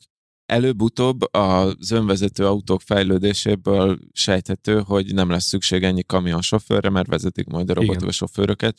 Hogy az ilyen típusú munkákra gondolok, hogy akik nem számítógép előtt ülnek, és felmennek, hogy chat.openai.com, és akkor elkezdenek felfedezni, hanem a maradék 90% a munkáknak. A kérdést. Szeretjük azt gondolni, és nagyon sokáig ezt gondoltuk, hogy jó, elsőleg majd a humán munka lesz kiautomatizálva, gyárak, stb. De ugye a gyáraknál is az történt, hogy munkafolyamatok lettek automatizálva. És nagyon kevés azért még arányaiban az, hogy egy gyár az 100%-os, vagy robotikus. Annak ennél például Kínában építik az 1000 atomerőművet, és ott nagyon arra mennek el, hogy minden automatizálva, és minél olcsóbb legyen az energia. De a valóságban azt látjuk, hogy amíg az volt az elképzelés, hogy fizikai munka, és azt értsd azt, hogy nem csak a sofőr, hanem aki fizikai világban dolgozik, tehát egy fodrász is például, hogy ezek lesznek, meg a gyári munkás, hogy ezek fizikai világban mozgó emberek lesznek kiautomatizálva, és majd később a fehér galléros irodisták, és majd legutolja a kreativitás, hisz a kreativitás egyébként az egy ilyen teljesen unikális dolog. Ez fordítva történik. És annak ellenére, hogy egyébként sokan tudják, hogy a atomokat sokkal nehezebb mozgatni, mint a biteket, a fizikai világban, és ez Ati tudja itt a legjobban, mert neki volt mondjuk vendéglátós biznisze, sokkal nehezebb, sokkal komplexebb, sokkal bonyolultabb, sokkal több szélesebb rétű problémák vannak, meg nehezebben, lassabban megoldható problémák, mindig a számítástechnikával foglalkozom. Biteket egyszerűbb mozgatni, mint hardware dolgot, vagy a fizikai valóság sokkal nehezebb, sokkal bonyolultabb, mint gondoljuk. És a kreativitás az meg egy asszociatív adatbázisban keresés. Ha valamiben kurva jó a számítógép, akkor abban, hogy asszociatívan jó, mik azok az ötletek, amik közel vannak egy koncepcióhoz. És azért van az, amit elmondtál, hogy az a festmény, ami nyert a művészeti kiállításon, ezeket a számítógép tényleg másodpercek alatt generálja, és lehet iterálni. Míg mondjuk humán szinten rengeteget kellett volna várni, hogy ezt valaki megfesse, rájönk, hogy ez mégse jó, és akkor elkezdjük megnézni, hogy jó, akkor mi az, amit ténylegesen mondjuk esztétikus. A sima adatbázisban keresés, arra nagyon jó a számítógép, és ha így nézzük, ez egy viszonylag szomorú tékövé, a kreativitás nem több ennél. Utána jönnek ugye a tudásmunkás, ugye biteket mozgató, Excel táblát tologató munkakörök, ahol még mindig kell integrálni, tehát egy fokkal már bonyolultabb, tehát nem csak egy adatbázisban kell keresnem, szoftverekkel kell ugye interaktálni, de ha megnézed az UiPath nevezetű céget, ugye az első román unicorn is, ez a Robotic Process Automation, ugye még évekkel ezelőtt úgy lett rohadt nagy cég, hogy pontosan ezt a részét kezdte el automatizálni, hogy ne kelljen kattingatni a szoftverek között, hanem munkafolyamatok azok gyorsak legyenek és automaták. Ez nehezebb, mint egy adatbáziskeresés, de még mindig bitekkel interaktálsz, ami sokkal könnyebb. És ehhez képest a fizikai világ, hogy önvezető autó persze lesz, persze el fogjuk érni.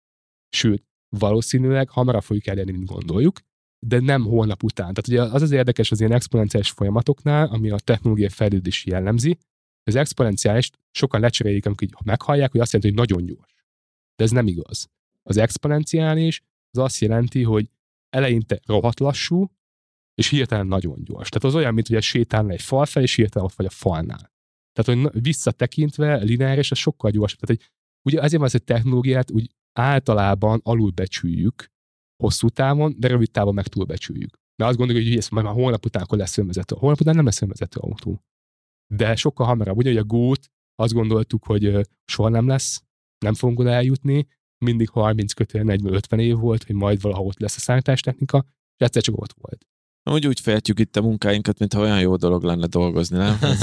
De ugye itt... Mennyire jó világ lenne, hogyha csak robotok csinálnának mindent, rabszolgáink lennének, remélem ezt nem fogja visszahallgatni majd a ChatGPT 10 év múlva, és milyen jó lenne, hogyha mindent megcsinálnának helyettünk, így szőlőszemet beletennék a szánkba, nem? Hát ez, de szerintem ez lesz, hogy valójában meg fognak változni azok az erőforrások, amik megkülönböztetik az embereket. Vagy tudás, nyelvi képességek, fizikai képességek, idő, pénz, stb. És akkor jönnek ezek a fajta dolgok, hogy ki hogyan tudja használni ezeket az eszközöket, hogyan fér hozzá, milyen módon, milyen kreativitással tudja használni ezeket az eszközöket, és kicsit más lesz az összehasonlítási alapunk egymással, nem? Nagyon gyorsan fog nőni, azt gondolom, a torta, ami ugye egy gazdasági teljesítményt jelenti gyakorlatban. Biztos vagyok, hogy elképesztő ugrás van, tehát hasonló ugrás, mint mondjuk az ipari forradalomnál a normál gyári tevékenységnél. Az biztos, hogy az emberek között is nagyon nagy lesz a gap, tehát aki mondjuk hajlandó és nyitott arra, hogy új eszközöket használja, az sokkal előrébb lesz, mint aki nem. Aki ideig meghallgatta ezt a részt, az valószínűleg előrébb lesz. Igen, biztosan sokkal előrébb lesz, de azért nem véletlen, hogy például az OpenAI-osok fizetik a költségét a legnagyobb olyan tesztnek, a basic income, tehát az alapvető bevételt nyújtanak embereknek, meg tudjanak élni, és ugye azon felül, ha akarsz dolgozni, dolgozol. És azt gondolom, hogy ez a 4 napos munkahét, meg hogy sok, amit mondtál, Tomi, te is, hogy úgy csinálunk, mint hogy rohadtul szeretnénk dolgozni. Tehát, hogy úgy csinálunk, mint hogyha nekünk az Excel tábláknak a tologatása lenne az életünk, közben egyébként nem. Hogy nem feltétlen kell, azt gondolom, hogy majd rossz munkával foglalkoznunk, lesz rá lehetőség, hogy ne kelljen, sőt valószínűleg rossz munkák lesznek elsőnek automatizálva. Ugyanakkor az biztosan ott van, hogy ilyen nem várt következmény, hogy például van egy ilyen jelenség, hogy az emberek feladják. Aki megérti az AI mennyire hatékony már most, rádöbben arra, hogy AI indukált depresszió, tehát rájönnek arra, hogy basszus, ennyire jó már most az AI, mi értelme van az életemnek. Tehát, hogy hirtelen az meg fog jelenni, ami eddig is ott volt, csak nem láttuk, hogy jó, akkor eddig dolgozunk, és ez az élet értelme, hogy akkor pszichésen, és akkor itt kanyarodunk vissza a beszélgetés elejéhez, hogy akkor mi tesz minket boldoggá a coachingnak a kérdésköre, hogy egyáltalán miért élünk, mi a meaning. És azt gondolom, hogy az embereknek kell meaning. Tehát az nem lehet meaning, hogy te kapsz egy alapjövedelmet, és akkor fölkelsz. Persze, hogyha ezt hogy csinál, akkor miért ne? De én azt gondolom, hogy az embereknek a nagy része nem esik ebbe bele, és nekik kell valamit találniuk. És azt gondolom, meg fogják találni, de itt biztosan lesznek nem várt negatív pszichés következményei. Előbb említetted, hogy az ipari forradalom mekkora fejlődést hozott. És ugye az ipari forradalomnak ugye az volt a lényege, hogy még akkor folyók mellé települtek a gyárak, stb. És hogy nem tudták a teljesítményt konzisztensen hozni, mert hogyha fújt a szél, vagy folyt a víz, eső volt, akkor ugye több teljesítmény volt. És utána az, hogy kiszámíthatóvá tették, és konzisztensen 8 órában tudtak dolgozni, az már hozott egy teljesítményrobbanást. Utána az, hogy a gépeket fejlesztették, bővítették, az nem 3000 terméket állítottak elő egy óra alatt, hanem 6000-et. És te azt mondod, hogy most van egy internetes, van egy teljesítmény, amit a cégek tudnak a jelenlegi technológiával kiaknázni, és hogy ezt az AI már ott tart, hogy ez szignifikánsan, kvázi, mint az ipari forradalomnál, annyira sokkal hatékonyabbá tudja tenni. Igen. Abszolút. Az beteg. Igen. Ténylegesen nem akarok nagyon mélyen belemenni, de beszéltünk a Pepitánál, hogy de nem tudna mostani szinten se lenni. Tehát 15 milliárdos forgalmat nem tudsz végrehajtani, mert nem tudsz 10 országban, 10 nyelven ilyen hozzáállással ügyfélszolgálatot fenntartani. Tehát, hogy egy csomó olyan dolog van már most, ami képtelenség lenne a mostani technológiák nélkül is, főleg úgy, hogy ezek egyébként fejlődnek is. Itt közben csak azon nevettek, hogy egész adás alatt a ChatGPT-vel beszélget, és szerintem azt csinálja, hogy írja be, amit mondatok, és próbálja, és kérdezi tőle, hogy mit kérdezek következőnek. Nem, miről beszél a Viktor? Mi a francról beszél? Szóval mit dobott a ChatGPT, mit kell kérdezned most? Nem kérdéseket, hanem teljesen mélyen belemerültem abba, hogy hogyan lehet okosabban használni ezt a cuccot, úgyhogy én közben így ezen alkotok.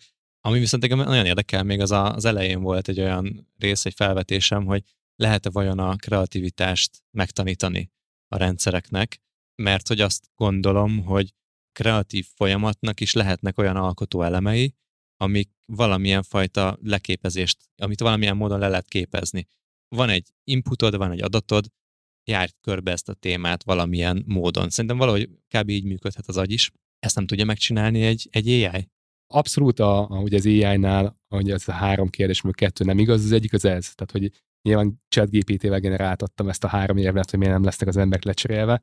Ez így tök jó hangzik, mert megnyugtat. De tényleg? Tényleg, for fact. És úgy nyilván megnyugtat, hogy a kreativitás, mert az alkalmazkodó képesség az ilyen humán. De amúgy ez nem igaz. Tehát, hogy ugye, ha... Hát, hogy halucinál, bocsánat. De ha tényszerűen nézzük, például saknál, az van, hogy akkor nézik a játékosokat, hogyha túlságosan kreatív egy lépés, akkor egyből felmerül a gyanú, hogy a számítógépes segítség van. Igen. Tehát például a kreativitás az AI, a saknál az már egy számítógépre jellemző dolog. Igen. Ez az egyik. Másik az, hogy amiről beszéltünk a Langchain kapcsán is, hogy tudnak interaktálni a külvilággal ezek a hálózatok. És amit mondtál, hogy jó, járt körbe, ez erre nagyon jó, és hogy instant kapsz választ, de instant sokkal gyorsabban fel tudod térképezni azt, hogy egyébként hogyan lehetne megoldani egy problémát. Most egész konkrétan például a Tominak kijött az új Data 36-os oldala, akkor láttam rajta gomb, az nem annyira jó, és akkor bemásoltam a ChatGPT-nek, hogy figyelj, itt van egy heading, itt egy subheading, adj nekem Cialdini elvek alapján egy listát, hogy mi legyen a gomb, és a gombhoz milyen kiegészítő szöveg legyen, hogy többen kattintsanak rá. Illetve ugye maga a ChatGPT is úgy működik, hogy létre lehet már most is hozni. Tehát ha maga a struktúrája az pusztán annyi, hogy amikor beszélgetsz vele, akkor minden egyes üzenetet azt eltárolnak egy adatbázisba. Tehát levetítik a vektor térbe, úgy hívják, hogy embedding, mert ugye számokat tud számolni az összes számítógép, tehát hogy szöveggel nem, a szövegből lesz egy vektor. A vektor térben ugye az értelmezhető, hogy mi van közel egymáshoz. Asszociatívan mi van közel egymáshoz. Ugye így működik egyébként alapból is ezek a nagy nyelvi modellek, hogyha valami kreativitást akarsz, ezért tud kreatív lenni, mert megtalálja az összes releváns asszociációt. És akkor beszélgetsz a ChatGPT-vel, és van egy új kérdésed, akkor visszanézi a korábbi beszélgetéseket, és akkor megnézi, mi az, ami közel van hozzá, azokat összefoglalod, és akkor azt mondod, hogy figyelj, itt van egy korábbi beszélgetésekből releváns summary, itt van az elmúlt 3 üzenetváltás, itt a legújabb üzenet, és válaszold meg. És sima GPT-3-mal, tehát ami elérhető az OpenAI-nál, annál meg lehet ezt csinálni, és ebben semmi technológiailag nagy kihívás jelentő dolog nincs. Tehát pusztán annyi, hogy el kell tárolni, vissza kell kérni az embeddingjét, minden egyes üzenetnek, azt ki kell szedni az adatbázisból, tehát hogy igazából ez egy 200 soros Python kódról beszélünk. És ez annyival jobb, hogy ugye nyilván a ChatGPT az nagyon baloldalinak lett eleinte létrehozva, tehát hogy politikai nagyon baloldali volt, aztán dolgoztak rajta, hogy neutrális legyen, de attól, amíg te akarsz egy olyan botot, ami mondjuk sokkal fontosabbnak tartja a politikai korrektségnél azt, hogy hasznos legyen, akkor tudsz csinálni saját botot. Kreativitását azt is értem, hogy valamit semmiből létrehozni, hogy megteremteni egy olyan dolgot, ami soha nem létezett korábban, lehet, hogy azért, mert hogy 2 létező dolgot összekapcsolunk, és abból lesz egy harmadik korábban nem létező dolog, vagy egyszerűen a nullából egyet csinálni.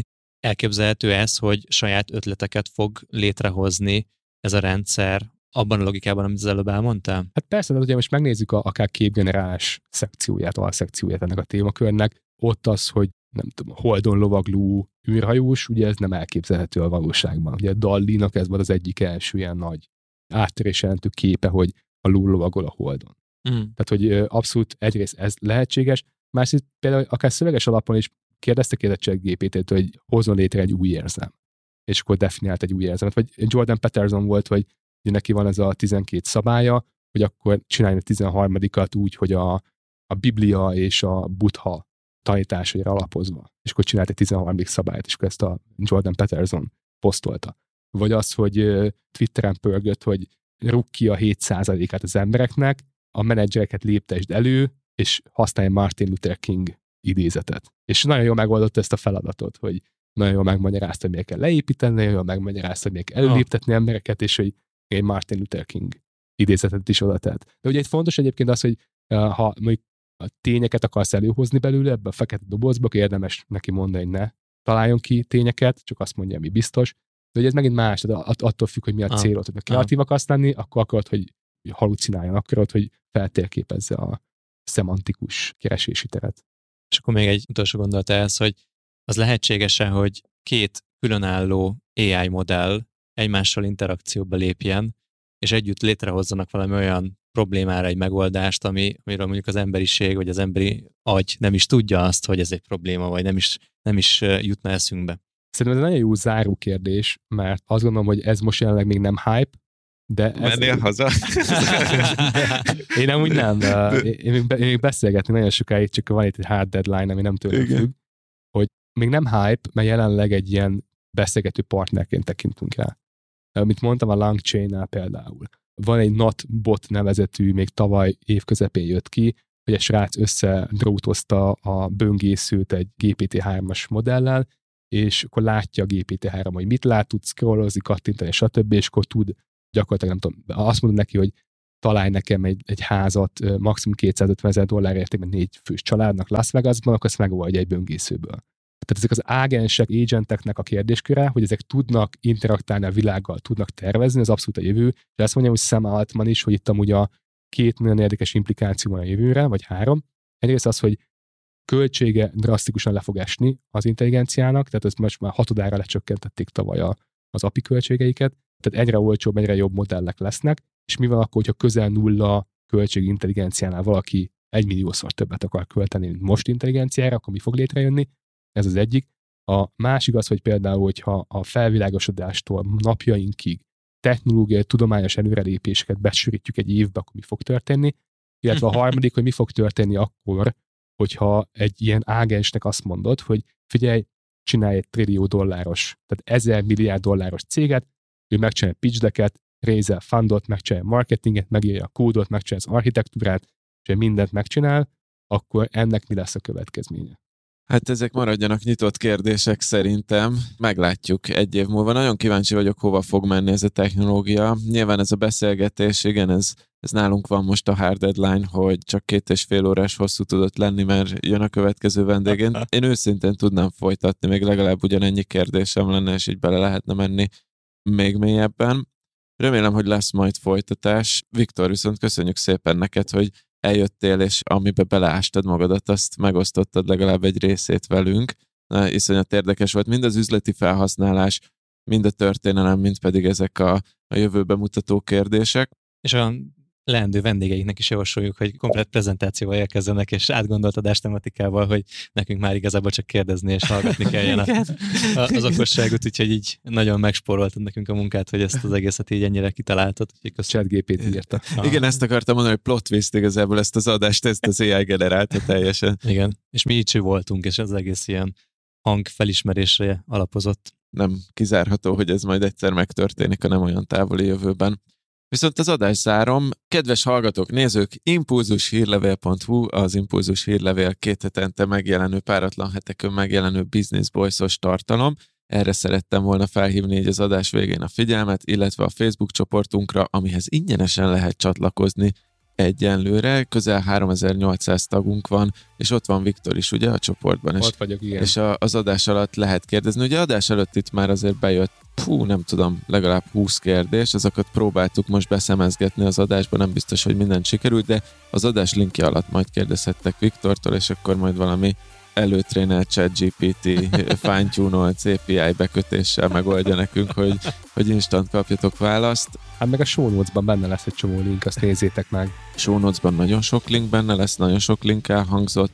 Kövessetek minket Instagramon, kövessetek minket TikTokon, kövessetek minket Facebookon, kövessetek mindenhol.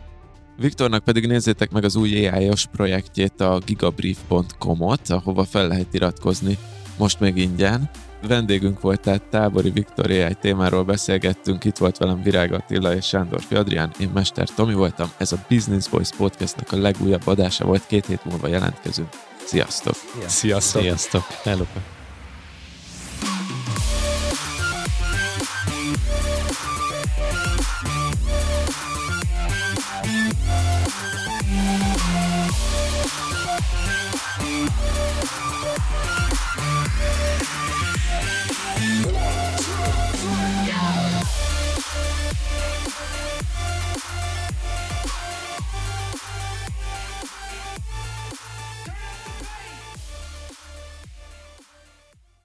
Brocasters.